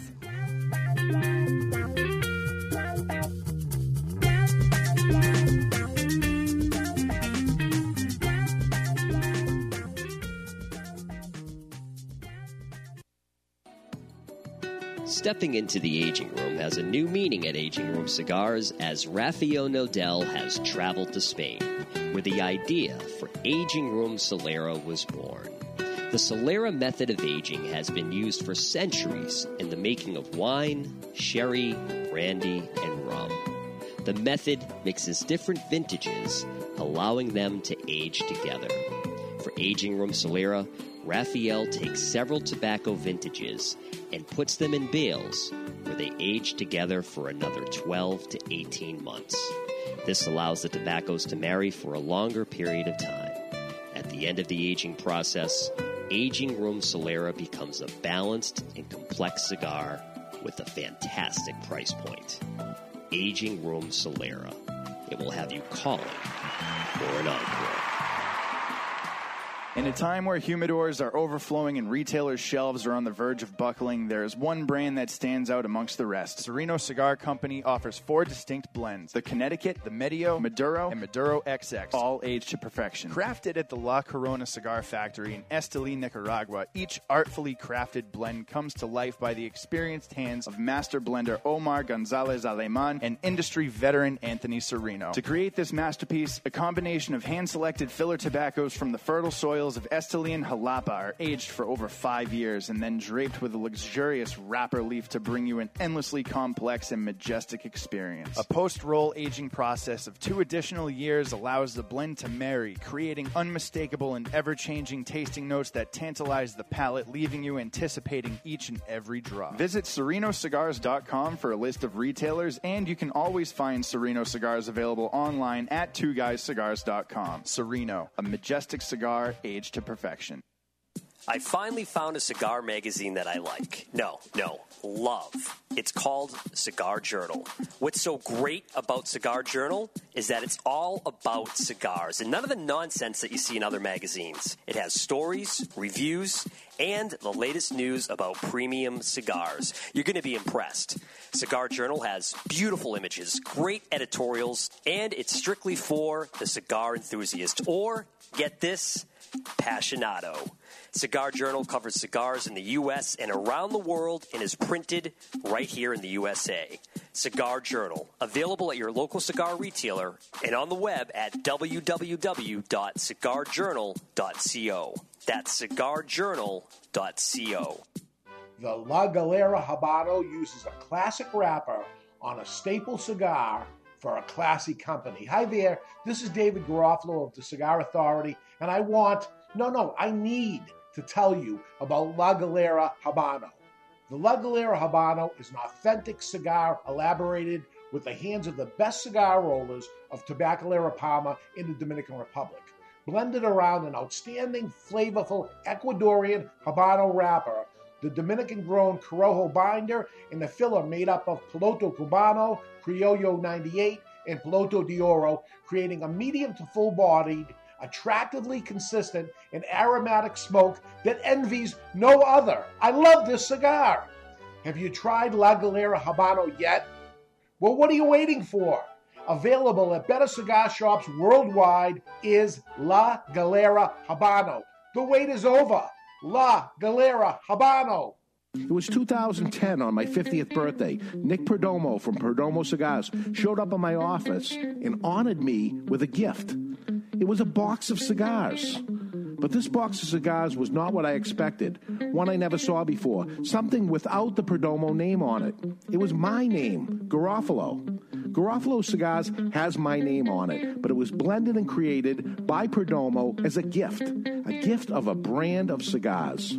So, what should you expect from a Garofalo cigar? Rich layers of complex flavors, but offered in a mild to medium bodied profile. A blend comprised of fine Cuban seed Nicaraguan tobaccos, including a triple fermented, five year aged Connecticut shade wrapper. I'm honored to have Garofalo, my name, surrounding such a wonderful cigar. I would be honored if you would give a Garofalo cigar a try. Garofalo Cigars, an honor. This The crowd is standing on its feet here at Augusta. is the Cigar Authority. Where are your badges? The authority We ain't got no badges. on everything cigar. I don't have to show you any stinking badges. With your host, Ho, ho, slow down there, Speed Racer. David Garofalo, Put that coffee down. Coffee's for closers only. Mr. Jonathan, You want me on that wall. You need me on that wall. Barry Stein, That guy a little coat. That guy a little coat. Don't. and Chuck Morrison. I went to magic camp. I'm an accomplished ventriloquist. Oh, I am a seventh degree imperial yo-yo master. It's time to light 'em up. We use words like honor, code, loyalty. It's time I would rather you just said thank you. for the Cigar Authority. Yeah! And we're back with hour number two, broadcasting live from the Flor Dominicana Cigar Studio. Today, broadcasting live from the Two Guys Smoke Shop in Salem, New Hampshire. I'll let you know what's up in the cigar world, and we'll get debonair with gentleman Chuck Morrison. Welcome back to the Cigar Authority. And you're listening to the Cigar Authority, the only cigar show in the U.S. and yes, the world that is always broadcast on location, and the only show that doesn't just allow smoking. We insist, we demand that you light up along with us. Tune into thecigarauthority.com where you can watch us live or catch the podcast on demand at any time. Simply find us on YouTube, iTunes, Podbean, where, are the, where you can set it and forget it. My favorite part of the show, next to the classic three way, is the halftime treat. Oh, Oh, yeah. I've been waiting for this. And- I and- haven't eaten yet. And this week, I uh, I stopped in on the way in, and I had to get something from a company that supports the New England Patriots. Every time after a New England victory, they got discounted coffee. but we went with a box of donuts. I can't wait. I can't wait. I can't wait. And, So and- good. And it's so weird. Like when I lived in New York, I had donuts all the time. When I moved down to Florida, like, donuts are kind of unheard of. Everybody's into pastelitos, which is a Cuban pastry. Okay. I don't think I ever saw a Dunkin' Donuts when I lived in Miami. I'm pretty sure they exist. I just never saw them. Um, but when I came back, first time I went into Dunkin' Donuts, I asked for a crawler. and they gave me this round donut with ridges in it, Mm. a French cruller. When I grew up, that wasn't a cruller. What was a cruller? A cruller is what you guys now call a plain stick. That is not what This- we call it. now. So I They're asked for still- a cruller, and the girl looked at me like I had two heads when I first moved back up here. It's and I had a point to it, and she's like, "That's a plain stick." I'm like, "No, that's a cruller." So Crella. Crella, Crulla. Maybe it's my accent. You know, you guys speak funny up here.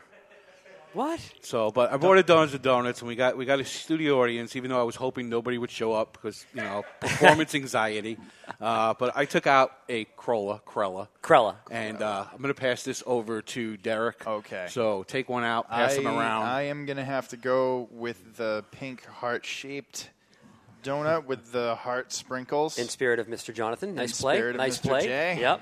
Nice play. Handing over the donuts to oh, Chuck. Oh boy. Look at this. Look at that Look at this. choice. I got to go jelly. I got to go jelly. What's the most unhealthy one? That one right there. Boom. Let's hand these out. See, Let's I opted. out. I opted to go away from the jelly because a it has powder, and b what's wrong with powder? It would have gotten all over my shirt. Here you go, brother.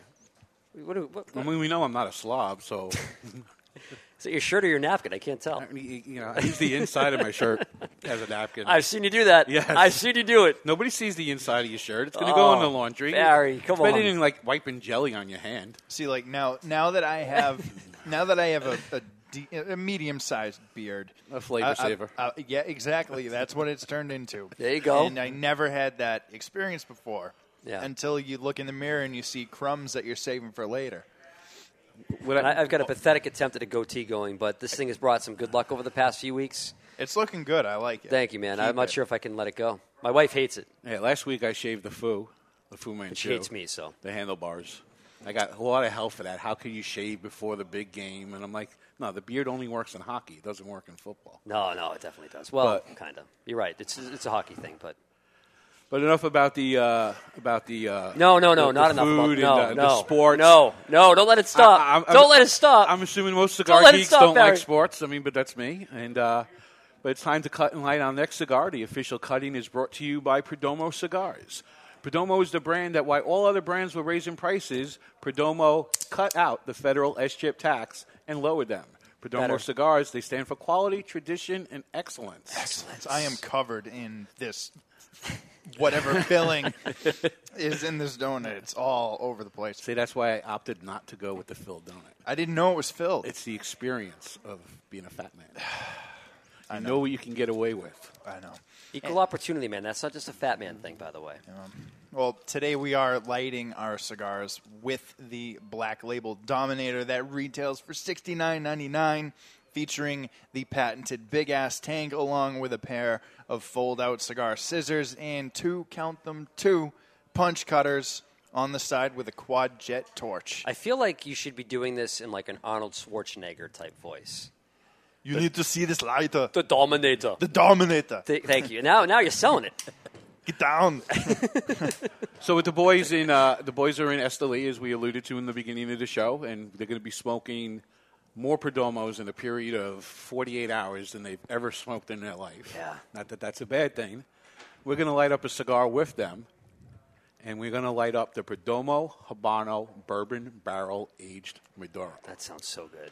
Thank you for taking your time saying the name of that song while I finish my bite of donut. Name of that song. Uh, the cigar is so good, it's like a song. Is that what you're saying? There we go. All right. Well, the Perdomo Habano Barrel Aged Maduro uh, is a great smoke. And with Dave and Mr. Jonathan in Nicaragua at the Perdomo factory, today we're going to light up the Perdomo Habano Bourbon Barrel Aged Maduro as our second cigar for the top of the second hour. Today's Maduro features a wrapper that is aged for six years before spending 14 months inside of a bourbon barrel.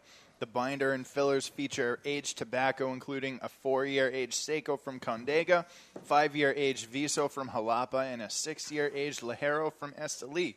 For those looking for something a bit milder than what we're smoking on the show today, the cigar is also available in a Connecticut and sun grown wrapper, and they have an MSRP of 769 to 919 And the cold draw on the cigar? Yeah, what do you got? Cookie dough.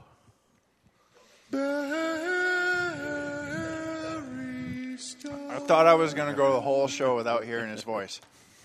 Can't go a whole show without hearing I his know. voice. I love you, Jonathan. Don't don't be mad. I think he nailed it though. That's a definitely cookie dough. That's a nail on the head right there. Raw cookie dough. I'm gonna say cream because that's uh, Cookie cream or just cream? just cream. I, I still have cream in my mouth From the donut. No, no, influ- no bias at all. No, Right. I didn't right. think we'd have a problem with cream in the mouth without Jonathan. here. I was waiting for that. Oh, I was I'm sorry, for is that crossing the line? Jesus. So now this is a re-release, essentially of uh, of the original Perdomo uh, Habano line, which I was a huge fan of back in the day when they were still around. And uh, this is And I don't know if it's so much as a re-release because the Perdomo Habano it, it was made pretty much the same way. Um, they just put a bigger emphasis on the bourbon barrel aging, um, which really wasn't promoted uh, on the original release, or at least that's the way it was uh, explained to me by by a, a Perdomo rep. Is it Feel free spin- to say something. Instead yeah, of I just know. nodding Well, I, your No, head. is I was still trying to get that cream down my throat. And I'm trying to think if that's spin or if that's legit. And what'd you just say? Come on, dude. Come on. I'm not going to repeat that. I don't want you to. oh, we're going uh, off the deep end here. So you can hear more craziness like that on the ash holes. Uh, Yeah. week you Yes. just had unlucky show number thirteen. Yeah, I feel like the ash holes, Derek, is leaking over into the Cigar Authority, Derek, which is probably not the best idea. Uh, yeah, but uh, we're going to have uh, another show this week, episode 14. Uh, and we are going to be doing a blind cigar review. Oliver, our friend on the show, is going to be bringing in some cigars. We have no idea what it's going to be, but we are going to light up live from uh, 4 to 5 on Wednesday evening. And we're going to tell you our thoughts about this cigar. I'm a little nervous. And people can check that out at the ashholes.net as well Ashholes. as uh, iTunes and Podbean. Yes, they can, and that's uh, all you got to do is search the Ash Holes. That's A S H Holes, and uh, you'll be able to find us on every social media outlet out there. And mad props to Sereno Cigars for hopping on board, Yeah. being your first sponsor. I know you guys got a new banner. You guys are doing a great job. And for them to hop on early like that, trust me when I tell you they're not going to regret it. Yeah, the the banner we just got in, and we're going to debut that on next week's show. Yeah, man. So Looks I'm good. excited for that. Looks good. You guys doing it right. Keep doing it. Thank you, sir. Yes, Has sir. he hinted which size cigar he's going to be? No, he hasn't told us anything. Hasn't told us a word. So it could be a you know a six by sixty Maduro, or it could be a little petite Corona. So people Have won't find out that news until they turn in Right. into the ash holes. Yeah. Unlike the news here on the Cigar Authority, which comes to you every week. That's right. It's time for What's It's Up good, man. in the Cigar World, brought to you by Recluse Cigars. You want to know what's up? Recluse Cigars is what's up. Voted the 2015 Cigar of the Year is the Recluse Amadeus Reserva Habano. Every Recluse cigar goes through eight, count them, eight fermentation cycles over the course of two full years. They are box pressed and rolled entubar for a perfect draw every time. If you haven't done it yet, be sure to try a Recluse cigar today. This week we found out that Oliva Cigars has announced a price increase of 5% on all products other than Cain. The new price increase is slated to begin on March 1st, and the company cites the rising costs associated with FDA. Kafie Cigars has a new factory, the company which has made its cigars with the Reyes family at Puros Indios, which was purchased by CLE. With the purchase of that factory complete, Kafie needed some place to make his cigars, and he has purchased a 2,000 square foot factory that will be run by Oscar Orlin Fiera, who makes his own brand called Tabacos San Geronimo. A little over a week ago, it was announced that British American Tobacco purchased Reynolds American. Now, word has come out that British American Tobacco will discontinue the Dunhill cigar. The move is a peculiar one as the brand has more than enough age on it to be grandfathered in under the FDA regulations and could have easily been sold. However, by announcing the discontinuation of the brand, it devalues the line should the company decide to sell it. You can add New Mexico to the list of states that want to raise the tobacco age to 21, and you can cross off North Dakota that saw that bill defeated 68 to 22, and you can also remove the pending bill in Arizona that was halted by a voice of reason, Representative Jeff Weninger, a Republican, who refused to allow the bill to be brought up for a hearing, stating that adults should be able to make their own choices in life. Washington State introduced the dumbest bill, and that bill would prohibit anyone that is a non-smoker from working at a cigar lounge. That's government Wait a minute. overstepping its bounds huge, telling you you can't work someplace just because you don't smoke. If a person wants to make the decision Right. to work in a smoking lounge, that should be their decision. Just like Arizona saw, it should be the decision of an adult to choose whether or not at 18 to pick up a cigar. Definitely. Absolute stupidity. Wow. What Who, the? who decided that? Uh, it was a bill introduced in Washington, um, su- not surprisingly. by File a under- Democrat. Got a name? Uh, no, I did not. yeah, write can down we the ban name. this person? Yeah. They should be. File under WTF. Yeah. Right? Yeah. I mean, here's a person that needs a job. They're willing to work at a cigar lounge, but they're told they can't work. So therefore, you got to stay on unemployment, be a burden to to the state, Yeah, that's that's illegal in every single way. So without a doubt. That's discrimination. yeah. And this week, Health and Human Services saw the confirmation of Secretary Tom Price, who will oversee the, F- the FDA as the FDA falls under uh, Health and Human Services. The good news is that of this is Representative Price, or now Secretary Price, is a huge cigar fan, and he is friendly with the cigar industry, and he's seen as pro cigar by both pro tobacco and anti tobacco groups. Hmm. So once again, there is a slimmer of hope. And that's what's up in the cigar world. What's up in the cigar world was brought to you by Recluse Cigars. The Recluse Amadeus Habano Reserva uses grade A Ecuadorian Habano wrapper, a San Andrés binder, a Dominican Ligero Seco, and Pennsylvanian broadleaf filler tobaccos, which create a blend we call the Cigar of the Year. Recluse Cigars is What's Up? And one of the good news in Washington also that, that is uh, it's currently illegal to smoke in a cigar shop in Washington. But there's also a bill out there that will allow smoking again in cigar lounges. But unfortunately, it's tied into that bill of preventing a non-smoker from working in the lounge. Wait until they say you can't drink in a bar. Yeah, That's happening. And alcohol, if you drink, you're not allowed to be a Wait till they say you have to raise your hand before you speak. I mean, Yeah. it's getting crazy. Speaking of what else is up, uh, the price of Super Bowl commercials this year went up half a million dollars, coming in at five and a half million dollars for for 30 seconds. And I don't know about you, but Well, you're pointing at me, so I, I'm sure you came home and you I heard did. about some Well- commercials and you YouTubed it like like a lot of people do. Yeah, well, you know, you're at a crowded party, it's loud, you can't hear the commercials. Right, right. You TiVo it, you come back because, like, you know, again, going back to my my business spirit, if you will, business Chuck. I, I like I like advertising. I like creative advertising. I like when advertisers kind of, you know, really hit the emotions, whether it's humor or whatever it may be. So that's when that, that that's their Super Bowl. That's when they step up their game and they bring the best of the best. And I'll tell you what, I, I don't know if it's me, but every year for the past three four years, the ads have been getting weaker and weaker and weaker. So the ads I saw, guys, fail. I was not impressed. It maybe was.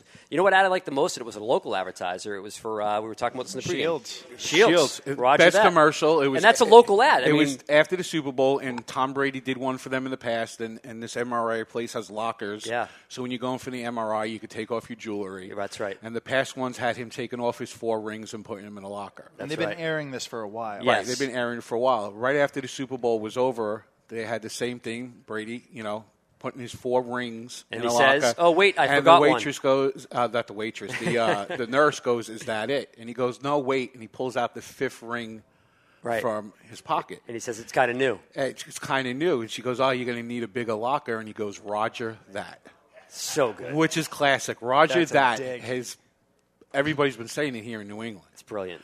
It's brilliant. But the best commercial for me that aired during the Super Bowl was for Bai, uh, which is a uh, a drink spelled B A I, and it's an antioxidant infusion drink. And the commercial saw Christopher Walken reciting lyrics to "Bye Bye Bye" from NSYNC. Upon completion, the camera pulled out to reveal Justin Timberlake never said a word in the commercial. And it's rumored that he didn't even get paid for the commercial because he's a partner of BAI. Oh. So it's his drink, and it was his commercial. Anything with Christopher Walken, more cowbell. All That's right. the only thing that was I missing thought you were going to say. Justin Timberlake, but we'll take your word for Yeah. it. So for me, that was my favorite. And then there was a commercial for Buick, uh, where somebody didn't believe it was a uh, Buick, and he said, "If that's a Buick, Ah, this yeah. Pee Wee football plays Cam Newton." Yeah, yeah, that and was then good. Cam Newton goes and barrels over everybody, scores a touchdown. Pretty much the only way he was able to score a touchdown all year. But for me, those were my favorite two commercials. Those are good. I don't know if you saw any, but uh, I did, yeah, yeah. I like I, I YouTubed it afterwards, but how about you, uh, Derek? Uh, so I had a, I had a couple favorites. I, I'm really big into commercials. Cool. Uh, like you, I Yeah. like advertising. I think it's fun. Yeah. Uh, and I have I have one that was funny, and I got one that pulled the heartstrings, kind of like you were talking about. Okay. Um, so I think my favorite one was the Mr. Clean. The Mr. Clean. Uh, see, I would think that was Mr. Jonathan's favorite because yeah, yeah, it looks like him, and you it, know, it had like Mr. Clean twerking and cleaning. Oh, and, yeah, and yeah, yeah. and I'm like, yeah. Well, I thought I thought it was funny because you got Mr. Clean, Yeah. uh, you know, CGI generated Mr. Clean, you know, being sexy around the house in front of this. You know, It turned in you on front a of little the bit. You wife. can say it. Yeah, yeah. I mean, like he's you know j- bouncing his ass up and down. And he's like behind the shower, like pretending to kiss his wife and whatever, and he's scrubbing the shower curtain. and then at the end, it just stops, and Mr. Clean turns into a, a chubby middle-aged man, which I'm assuming was the woman's real husband, and she she. Just she was so worked up over Mr. Clean being so sexy, she tackled him over the couch and started making out with him, and then it just ended. That's I thought that one was That's good. I thought that was funny. It was clever. Yeah. Uh, and then one that really kind of gave me the chills was actually a Budweiser episode, uh, uh, Budweiser commercial.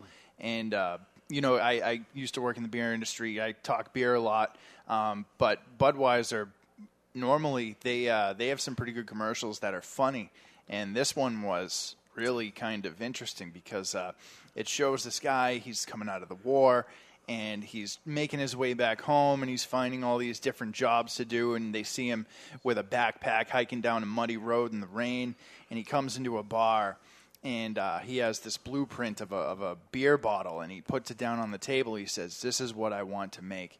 And uh, another gentleman goes oh i've never seen you in here. And he goes ah mr anheuser and the other kid goes ah mr Busch Oh wow! so it was Anheuser and Busch meeting for the first time in this bar, and That's that pretty made me want to go buy a case of Budweiser after this. There you go. Which you'd never drink otherwise. Which I'd never drink otherwise. Yeah. It was just really it, it got me. And it was It's shot very Got me. much in like a Gangs of New York feel to Oh, it. yeah. It kind of had that gritty Awesome. feel Old to it. school feel, yeah. But for me, the, the worst commercial of all was Coca Cola did America the Beautiful uh, with all different languages. Uh, no, we're in America.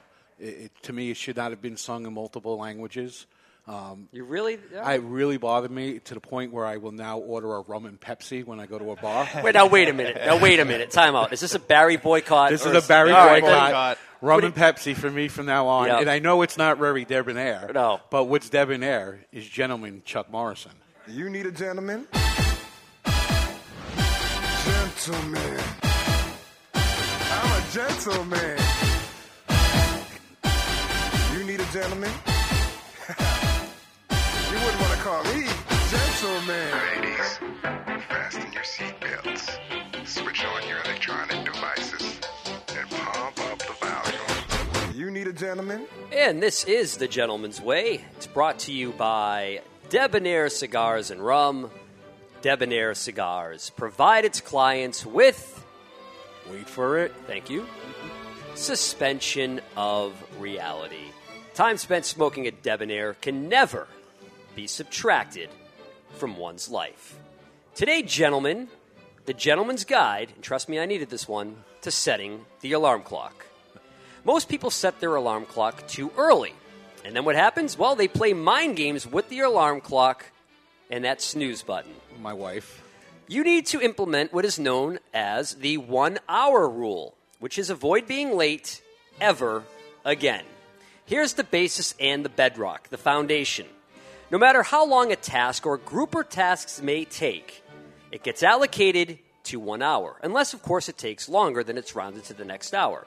Let me explain this for you so you can follow this rule, and you'll never be late again. The example is let's say you need to be at work at 10 a.m., and it takes you 30 minutes to get to said work. Well, you should leave your house no later than 9 a.m., this giving you a buffer in case of traffic or car trouble, a one hour buffer, even though the task takes 30 minutes. See what I'm doing here? You're rounding up the amount of time that it might take you.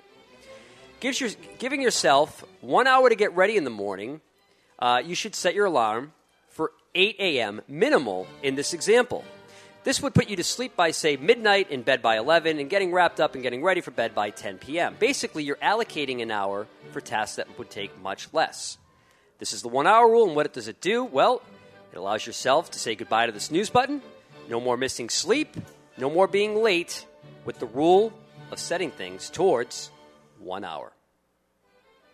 Follow me in this? I follow you and I agree, and nothing drove me crazier. My wife, who used to go to work, she had to be at work an hour before me, would set her alarm clock on her side of the bed way too early. Yeah. And what snooze happens- it every snooze, five minutes, and now I'm up. snooze. I'll No. s- I could sleep through the first alarm. Yeah. But I can't sleep through it the second, third, fourth, and fifth time. So from now on, she's going to follow the one hour yeah. rule. Set it when you need it, and when it goes off, you get up, you do your thing.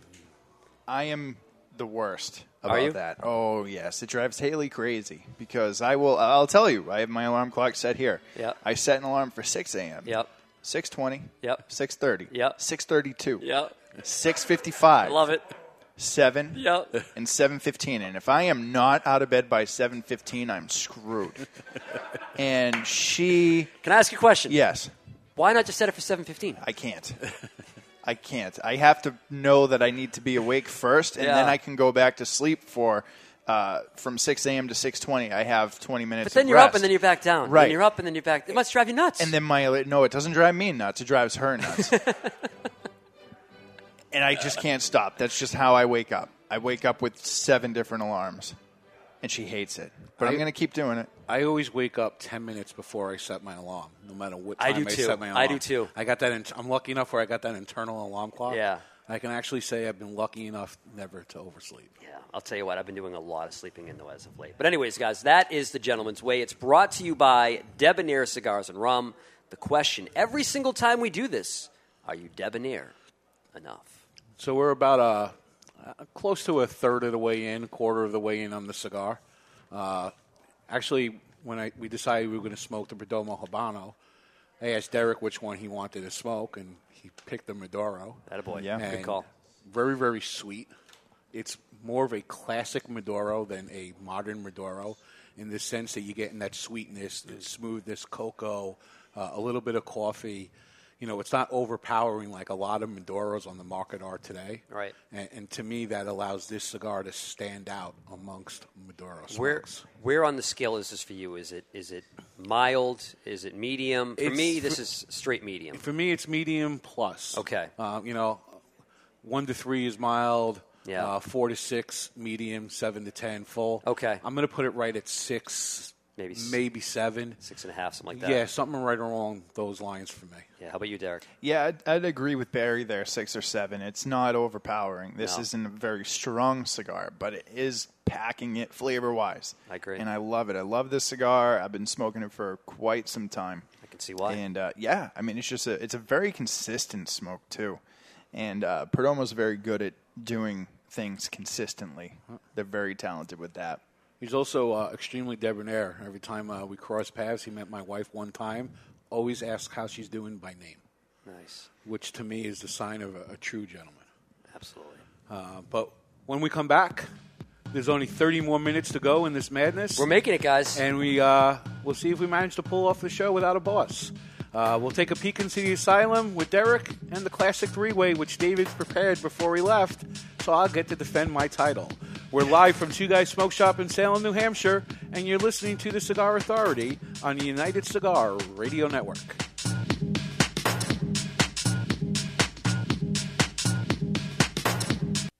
Let's talk a little about Rough Rider cigars.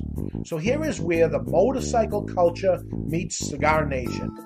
This badass looking cigar uses the name Rough, but delivers a smooth as silk ride each and every time. Even before lighting one, you can't help but notice its sweet like honey flavor smooth and creamy, resembling slightly sweetened butter. Outstanding.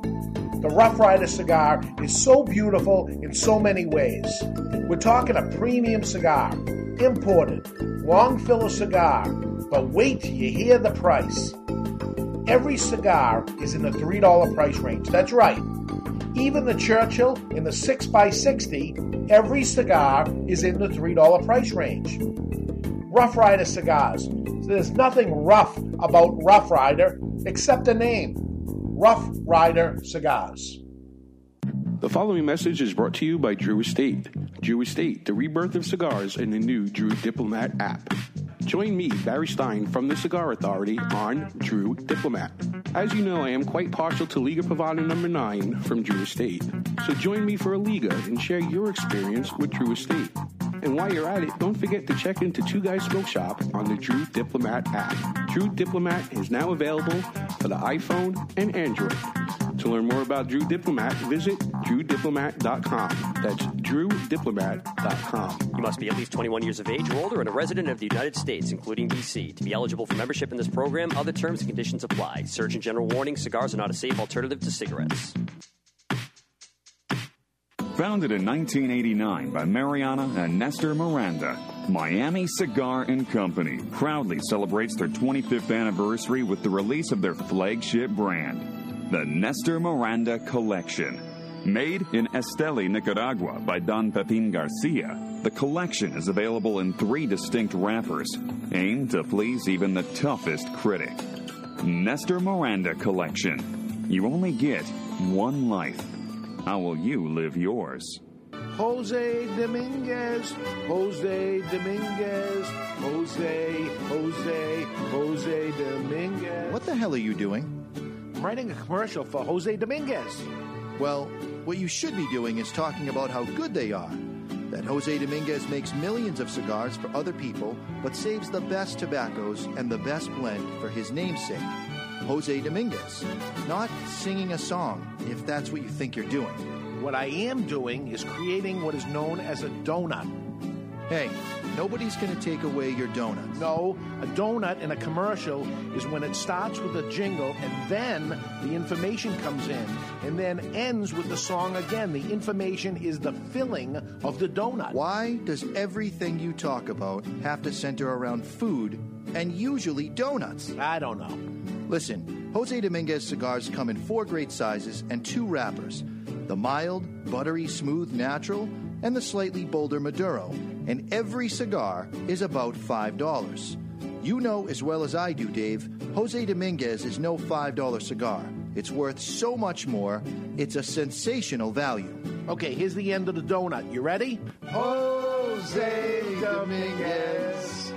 Jose Dominguez. In 1848, in honor of the English poet Lord Byron, a cigar brand named Byron was first created. Through three centuries, Byron has gone through many hands, but today it is back with the family that first created them. Returning to the early days, now the brand, in a very limited quantity, is produced in a small factory in Costa Rica. Nelson Alfonso offers three Byron blends honoring all three centuries of Byron Siglo 19, Siglo 20, and Siglo 21.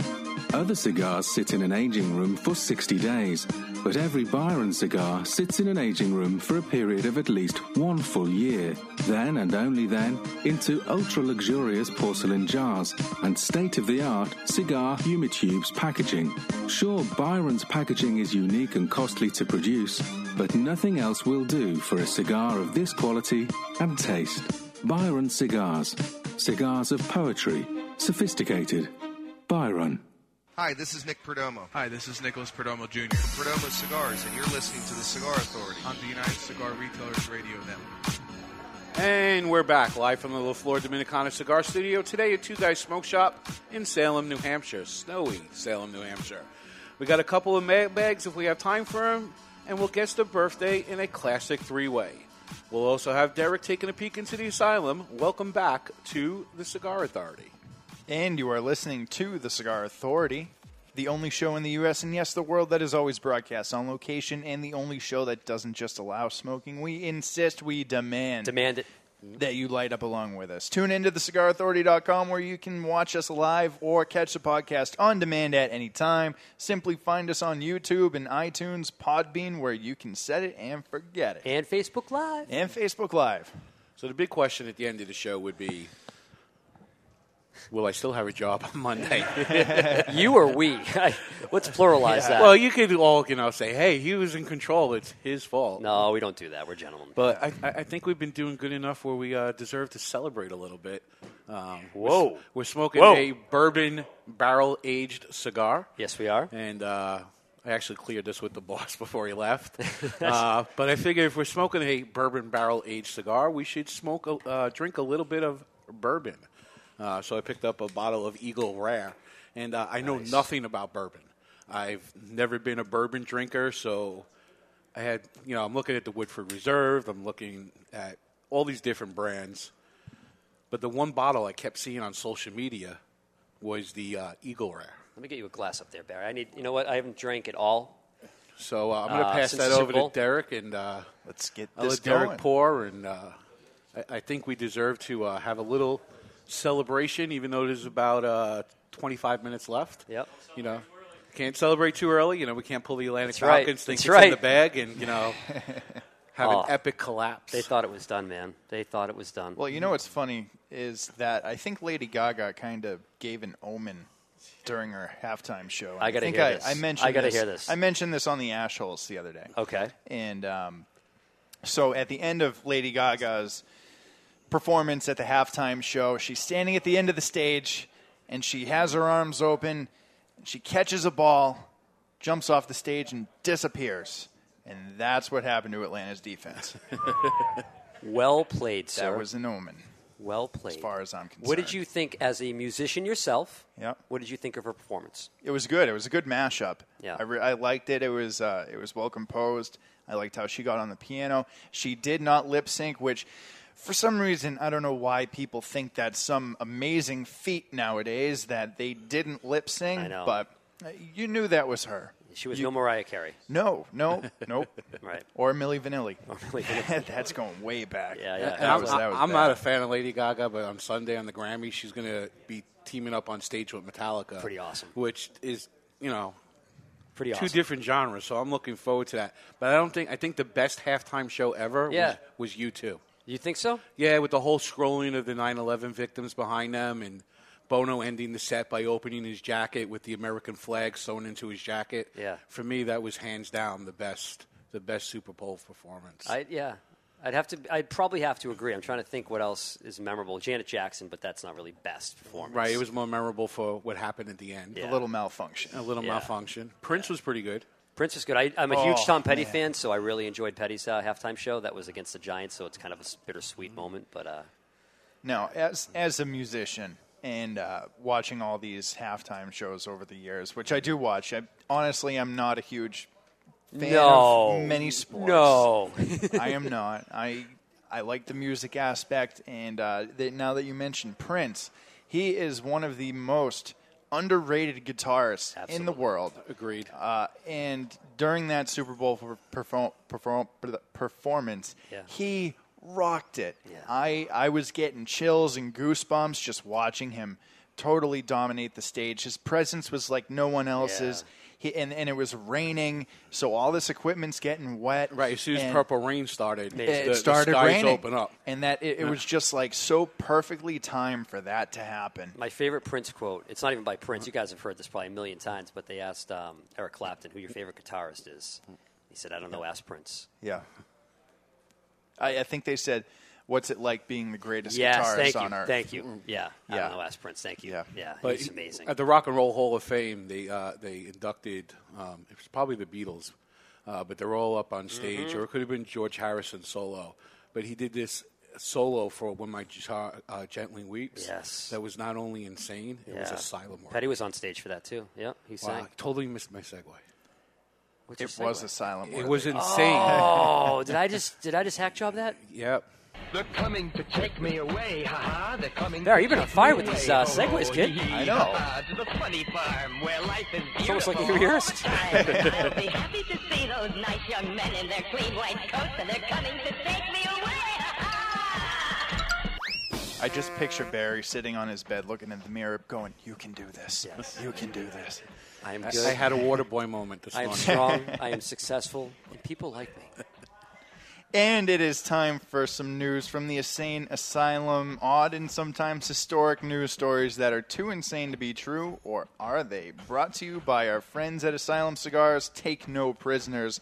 Asylum cigars are truly flavorful, medium bodied Nicaraguan cigars with sizes ranging from 4x44 to the absolutely insane 8x80. Asylum Cigars. Take no prisoners. So, the caffeine in this cup of coffee isn't the only thing that will wake you up. The price tag will too.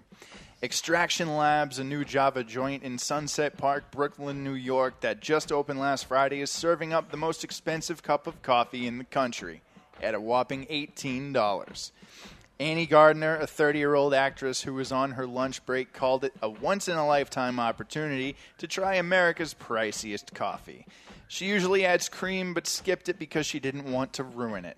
The shop's brew, called the Jeremy Zhang Geisha, which is not to be confused with the Mr. Jonathan Loves Men blend that comes with extra cream. oh, God. This blend is a rare Ethiopian Arabica bean that is grown in Panama and made like all shops' coffees in a $7,000 coffee maker called the Steampunk. Brooklyn is already buzzing about the new coffee shop, though not everyone is willing to swallow the cost of this cup of coffee. That's not only insane, that's asylum. They're coming to take me away, ha ha. They're coming to take me away, ho ho, hee hee, ha ha. To the funny farm where life is beautiful all the time. And I'll be happy to see those nice young men in their clean white coats, and they're coming to take me away.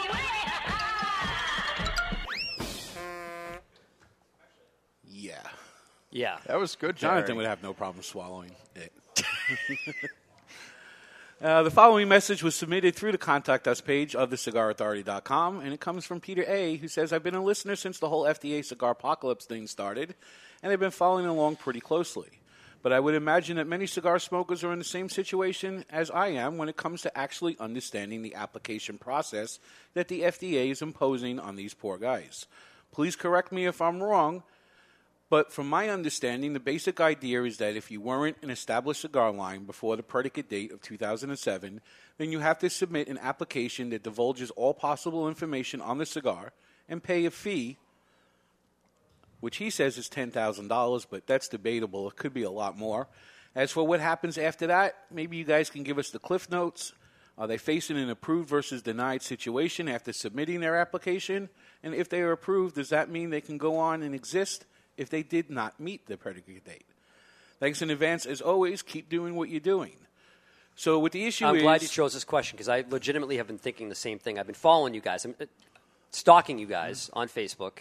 There's been a lot of news releases, and this is one of the things that I'm a little unclear on, Barry. So basically, if your cigar came out after the predicate date, Yeah, you- 2007. 2007, February 15th, I think. Okay. Um, you would have to file a substantial equivalence. You would have to prove that- English. You would have to prove that your cigar is basically the same thing as a cigar that's already on the market. At that point, the FDA will vote to approve or deny your cigar. If they deny it, you can no longer sell it. If they approve it, you go on business as usual. So the, the judge, the juror, and the executioner. Okay. Now, here's the thing. Awesome. Since they enacted this in the cigarette industry, there has been no new brands that have been approved, let alone have they been looked at to go through the process of approval. Roger that. Roger that. Now, there is a cigarette conglomerate, be it Philip Morris or somebody else, Yeah. that filed for substantial equivalence using the same exact cigarette as, let's say, Lucky Strike. Okay. Put it in a different box with a different branding. It's basically the same exact cigarette. Mm-hmm. Has not been approved. denied. Denied. Or non-existent. It's all a farce. They have not looked at it. They have no desire to look at it. They don't have the people in place to look at it. It's just there in purgatory. Because that, that could be a huge life raft for a lot of manufacturers. Mm, yeah. If they if they allow it. If they allow it. If they allow it. Which they because they could take your money and be like, yeah, we looked at it, but sorry. Yeah. Uh, and this week, the FDA put out on their website a, a database so of cigars that meet the predicate date that came out before then that could be listed in this database. And the database is actually optional whether or not people want to be part of it, from what I understand. uh, but it would provide a good uh, a good resource for people who are looking to prove substantial equivalent. But the good thing is, like when they disclose their blend, the FDA keeps it public, uh, keeps it private rather. Yeah. Um, just like Coca Cola, their secret recipe has never been disclosed. Right, right. But the FDA knows exactly what's in Coca Cola. So here's the question: Is this a win or a loss, or is it TBD? It's TBD, um, but as it stands right now in the cigarette industry, it's a loss. Yeah. Because if they if the cigarette has gone through this for a much longer period of time, Right. and the fact that they haven't gotten anything approved yet, Yeah. just proves that the FDA has no desire What's, to allow free marketplace. What's Dave's pulse on this? Because he's got a pretty good pulse on things, you know, and he's a firm believer that history repeats itself. So I have to imagine that he's probably under the belief that it's a loss. I don't mean, I don't know how he feels privately, but Yeah. publicly he's kept a pub, uh, a positive attitude. Okay. Like he believes something can happen. You know, be it Tom Price decides to um, oversee the FDA, decides to uh, remove the cigar language from uh, from the uh, bill. Yeah. Um, that would be a plus. There's also hope. Uh, we tried to get language into the agriculture bill at the end of last year, Yeah. and we had hoped that it would have carried over into the emergency budget that was passed before Obama left office. Um, they removed the language and they passed a temporary budget that got the gets the government till um, sometime in April. Mm-hmm. So when the, a new budget goes before Trump, there's hope that the language will be put back into the agriculture bill, which will be tied into the budget. Right. And if it's tied into the budget, uh, it could be removed. Three words, man. Twenty-eight to three. Do you know what I'm saying? Yeah. Do you feel me? I feel you. Yeah. um, but it's time for uh, my other favorite part of the show. It's a uh, classic three-way brought to you by Classic Cigars. You've heard of epic rap battles. But now it's time for the epic battle Wow. It's kind of intimidating to be in the presence of so many great athletes. for this day Tell anyone about this, I'll f***ing kill you. I'm kidding, I'm kidding. in classic history. Is looking at you, kid. Brought to you by Classic Cigars. Nervous? Yes. All classic cigars are handmade and imported from the Dominican Republic, and every cigar is priced under, get this, under $3 per cigar. You like that, baby? Let him know where that came from, yeah! Choose any blend, including the Classic Connecticut for its mild and smooth taste, the Classic Maduro for its bold and spicy flavor, or the Classic Cuban for its sweet sun-grown and nutty overtones. That's undertones, you idiot! Whichever classic you choose, it's a classic cigar. Available at twoguyscigars.com. That's twoguyscigars.com. Celebrate today with a classic cigar. So last Saturday, right after the show, David uh, put together the classic three-way. He put together the notes for the classic three-way with the year of birth redacted.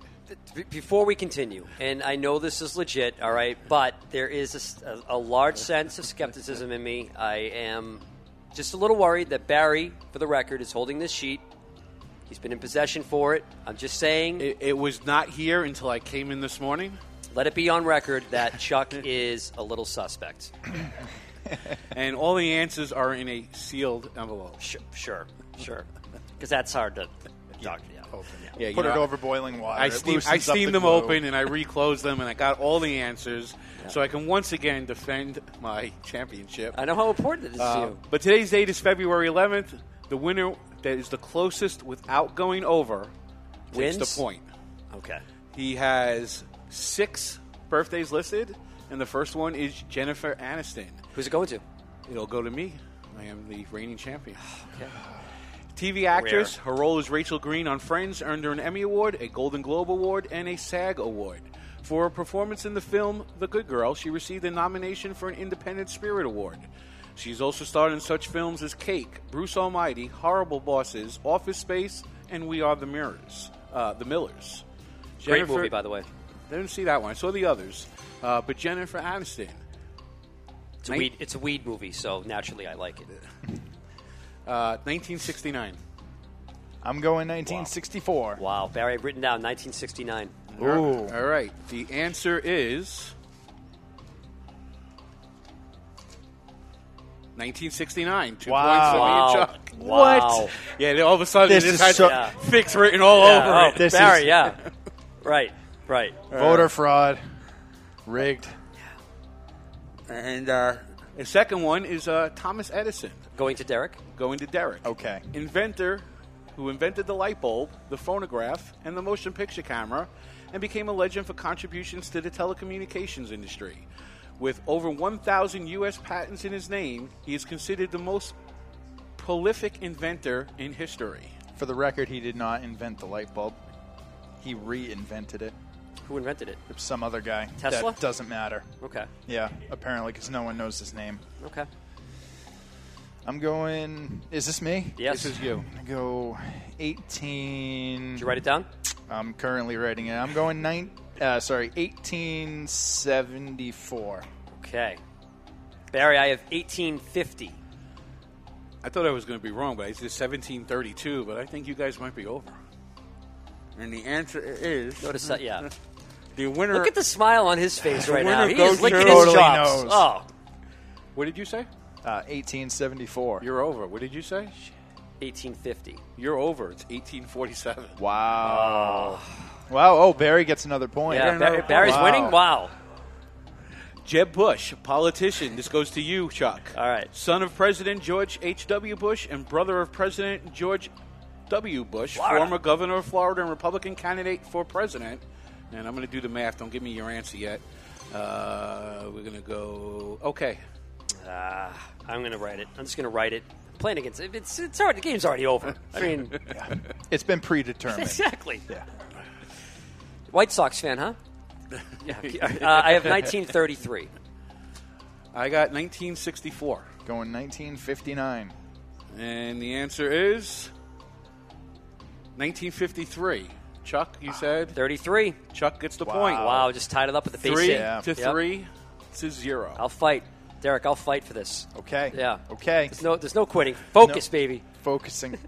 Today's uh, ano- birthday of another politician and goes to me, former governor of Alaska, Sarah Palin, who was also a Republican candidate for the U.S. vice presidency. Her book, Going Rogue, was New York Times number one bestseller, and she won an Alaska state championship as the captain of her basketball team. Sarah Palin was born in 1963. I'm going 62. 1955, etched in ink. I think Chuck's got it. I know I got it. I feel like I'm at the Oscars, and, and the winner goes to. I know, right? Just get a little drum roll. Wait for it. What did you write down? 1963. What did you have, Derek? 62. I had 55. 1964. Why did we even ask? Why did we even ask? Uh, Score check? Can we get a score check? Four to three for Chuck, to zero for Derek. Obviously, really taking the role of Mr. Jonathan DeHart today. uh, today's birthday is also the Bandit, Burt Reynolds, Hampson actor who starred in movies such as Smokey and the Bandit, Cop and a Half, and Boogie Nights. Burt Reynolds was born today in what year? Oh, see, he was going to say it. Uh, He knows it. I already have my answer written down. All All right. All right. Who's this going to? I am not going over this Derek. time. 900 AD. Is that your final answer? Final answer. You're going to lock that in. Locking it in. All right, I got to write something down here. Burt Reynolds was born. Uh, he's got to be in his 60. And I'm gonna. mhm. All right, uh, 1950 locked in. Shut up. Uh, 1940, 1936. I had 41. Do I win? No. Oh my wait, God, I'm you- over. So yes, you won. Yes. Yes, he gets Yeah. a point. He's on the board. With 900 AD. Four to three to one. Uh, and the last one, Chuck, you need this uh, one to tie to get it direct to uh, Yeah. get two points. Two wins. Two points for the win. Yep, I believe it goes to you. It does, sir. And uh, she set uh, sail on a fateful trip. Uh, Tina Louise, movie actress who played Ginger in Gilligan's Island, Ginger. was born today, February 11th. Her birthday is. Oh, because Gilligan just died. Hold on. Don't answer that because I'm doing math. I know. Me too. Hold on. Ah, you're making me think. Riveting radio right here. I got it. I got it. All right, I got it too. 1943. 1936. 1930. And the answer is. For the win, for the championship. 1934. Chuck, you had. Way over 43. And you had. 30. Point for Derek. Point for Derek. Are we, is anyone tied? No, that would be Is any- you and Chuck tied, but I, I once Oh, again you- hold on yeah. to my championship. Derek, for a million dollars, who do you think won? Yeah. I mean, really. I had to keep it close at the end. Really. And the classic three way has been brought to you by Classic Cigars. Pick one up today. Cheater. I did not cheat. Dave, I don't know, man. I think we have to like implement a safe or fingerprint technology or or just give it to me next time. yeah, yeah. Maybe maybe a member from the audience. Yep. I tell you what, March fourth, we're doing this again. Yeah. Dave and Jonathan will be in Cuba. Yep. Uh, going with Jessica from the Salem store. Nice. Um, maybe we'll have uh, Dave give the envelopes to uh, Mr. Frank Corey. Yeah. And uh, He's trustworthy. I trust Frank or Sean or any of these guys. All right, so there goes that. Frank will be in. Florida. Frank- Sean will be in the middle of tax season. Yeah. I'm Um, surprised he's here. I'm glad to see him. So one of the other regulars will have to make sure that they get the envelopes. Yeah. And uh, maybe we'll invite them up on the show for that segment to, to read all the clues. Let's not put the cart in front of the horse. Is there going to be another show for us? How'd we do? I think so. I think was this we- an epic feel? I, think feel we- like it was. No, I think we did well. You think so? A little sports heavy. I don't think Dave's going to like the show. I know. I think it's going to be a I'm little sorry, too Dave. much sports for him. Yeah. Yeah. And Jonathan, the only sport he likes is ballroom dancing, which really isn't a sport. That's right. That's right. I think we did all right. I think we did all right. yeah. Not terrible. It wasn't a total train wreck. Barry was nailing with those segments, so I won't Yeah. lie. I it, mean, could, it could have been a lot worse. Uh, but we have time for another mailbag.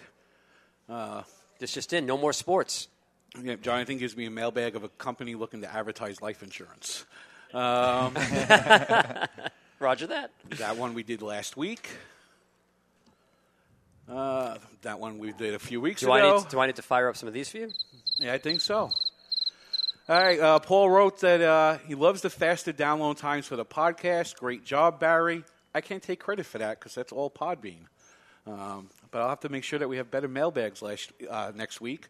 Uh, but we are smoking the, uh, or March 4th, but we are smoking the Perdomo Habano Bourbon Barrel Aged Maduro. Which, by the way, pairs perfectly with this bourbon. What was the name of that bourbon? This again? bourbon is Eagle Rare. Eagle Rare. It's, I'm a fan of it, Yeah, man. and I'm not a bourbon guy, No. but as a Scotch drinker, this is extremely smooth. It's very smooth, and it's bringing out the flavors of the cigar. Yeah. I'm picking up a little bit more of the sweetness of, of the cocoa. Yeah. um, and I think they match really well. If you take a sip of the bourbon, swallow it, and then immediately take a puff of your cigar, all right, it it totally opens up the smoke because there there is a little bit of, of rye in this mix, Hmm. and that adds pepperiness to your palate, which is somewhat kind of lingering in the background of the Perdomo Habano Barrel Aged Maduro. When you take that sip and then you take that puff, that pepper from the rye brings out that black pepper that's in the cigar that's hiding. Now, Derek, when you smoke, do you often, do you personally pair your cigars? When I can, I do. do you have a, a pairing of a specific cigar with a specific drink that stands out Yes. above anything else? Not really. Oh, time out. I- no, no, I got to follow up here because you can't say not really. You're, you're a craft guy, craft beer Yeah. guy, right? Yeah. So uh, IPAs or do you like sours? I or- don't like pairing IPAs with cigars. They're Really? too bitter, and I think they ruin your palate I for agree. the cigar. I- IPA and a cigar to me is the worst. It's not. pairing. It's not a good combo, is it? No. I really like because in my cigars I like a creamy aspect to them, Mhm. so I tend to actually lean towards Belgian beers Okay. and wit beers, white beers. Uh, one of my personal favorites. It's a local brand called Newburyport Brewing Company, and they have a beer called Plum Island Belgian White. That is my favorite all-time Belgian white beer. It blows everything out of the water that I've ever had, Hmm. and they're local. They're half hour away from us.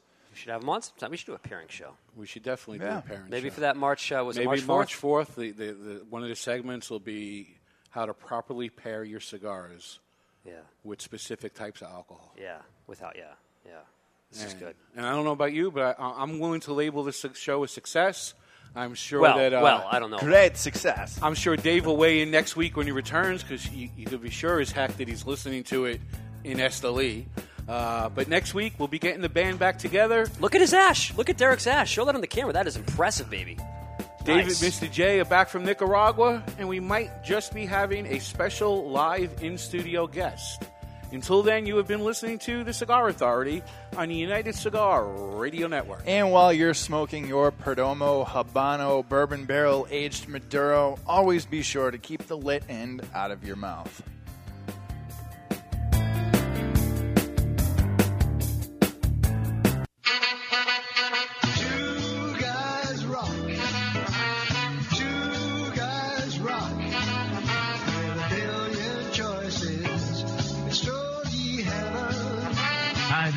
Whitley. Can I have your attention for a second? I want to tell you about a fellow named Dave and the fact I have been buying my cigars from him since 1985 when they first opened up. Two Guys Smoke Shop. Now, Two Guys Smoke Shop have three convenient locations right over the Massachusetts border in tax-free New Hampshire. Now, here's something I bet you didn't know. Two Guys Smoke Shop is America's largest cigar shop and has the largest inventory of cigars anywhere. Wait till you see this place. You're not going to believe it, all right? Now, if you like cigars, you can't find a better place to buy them than at Two Guys Smoke Shop. They're in Salem, New Hampshire, Seabrook, New Hampshire, and their new location in tax-free Nashua, New Hampshire. It is worth the ride. You can call 888-2-CIGAR-2. That's 888-2-CIGAR-2 or on the web at twoguysmokeshop.com. The best place to buy cigars anywhere is Two Guys Smoke Shop. It's Stogie Heaven.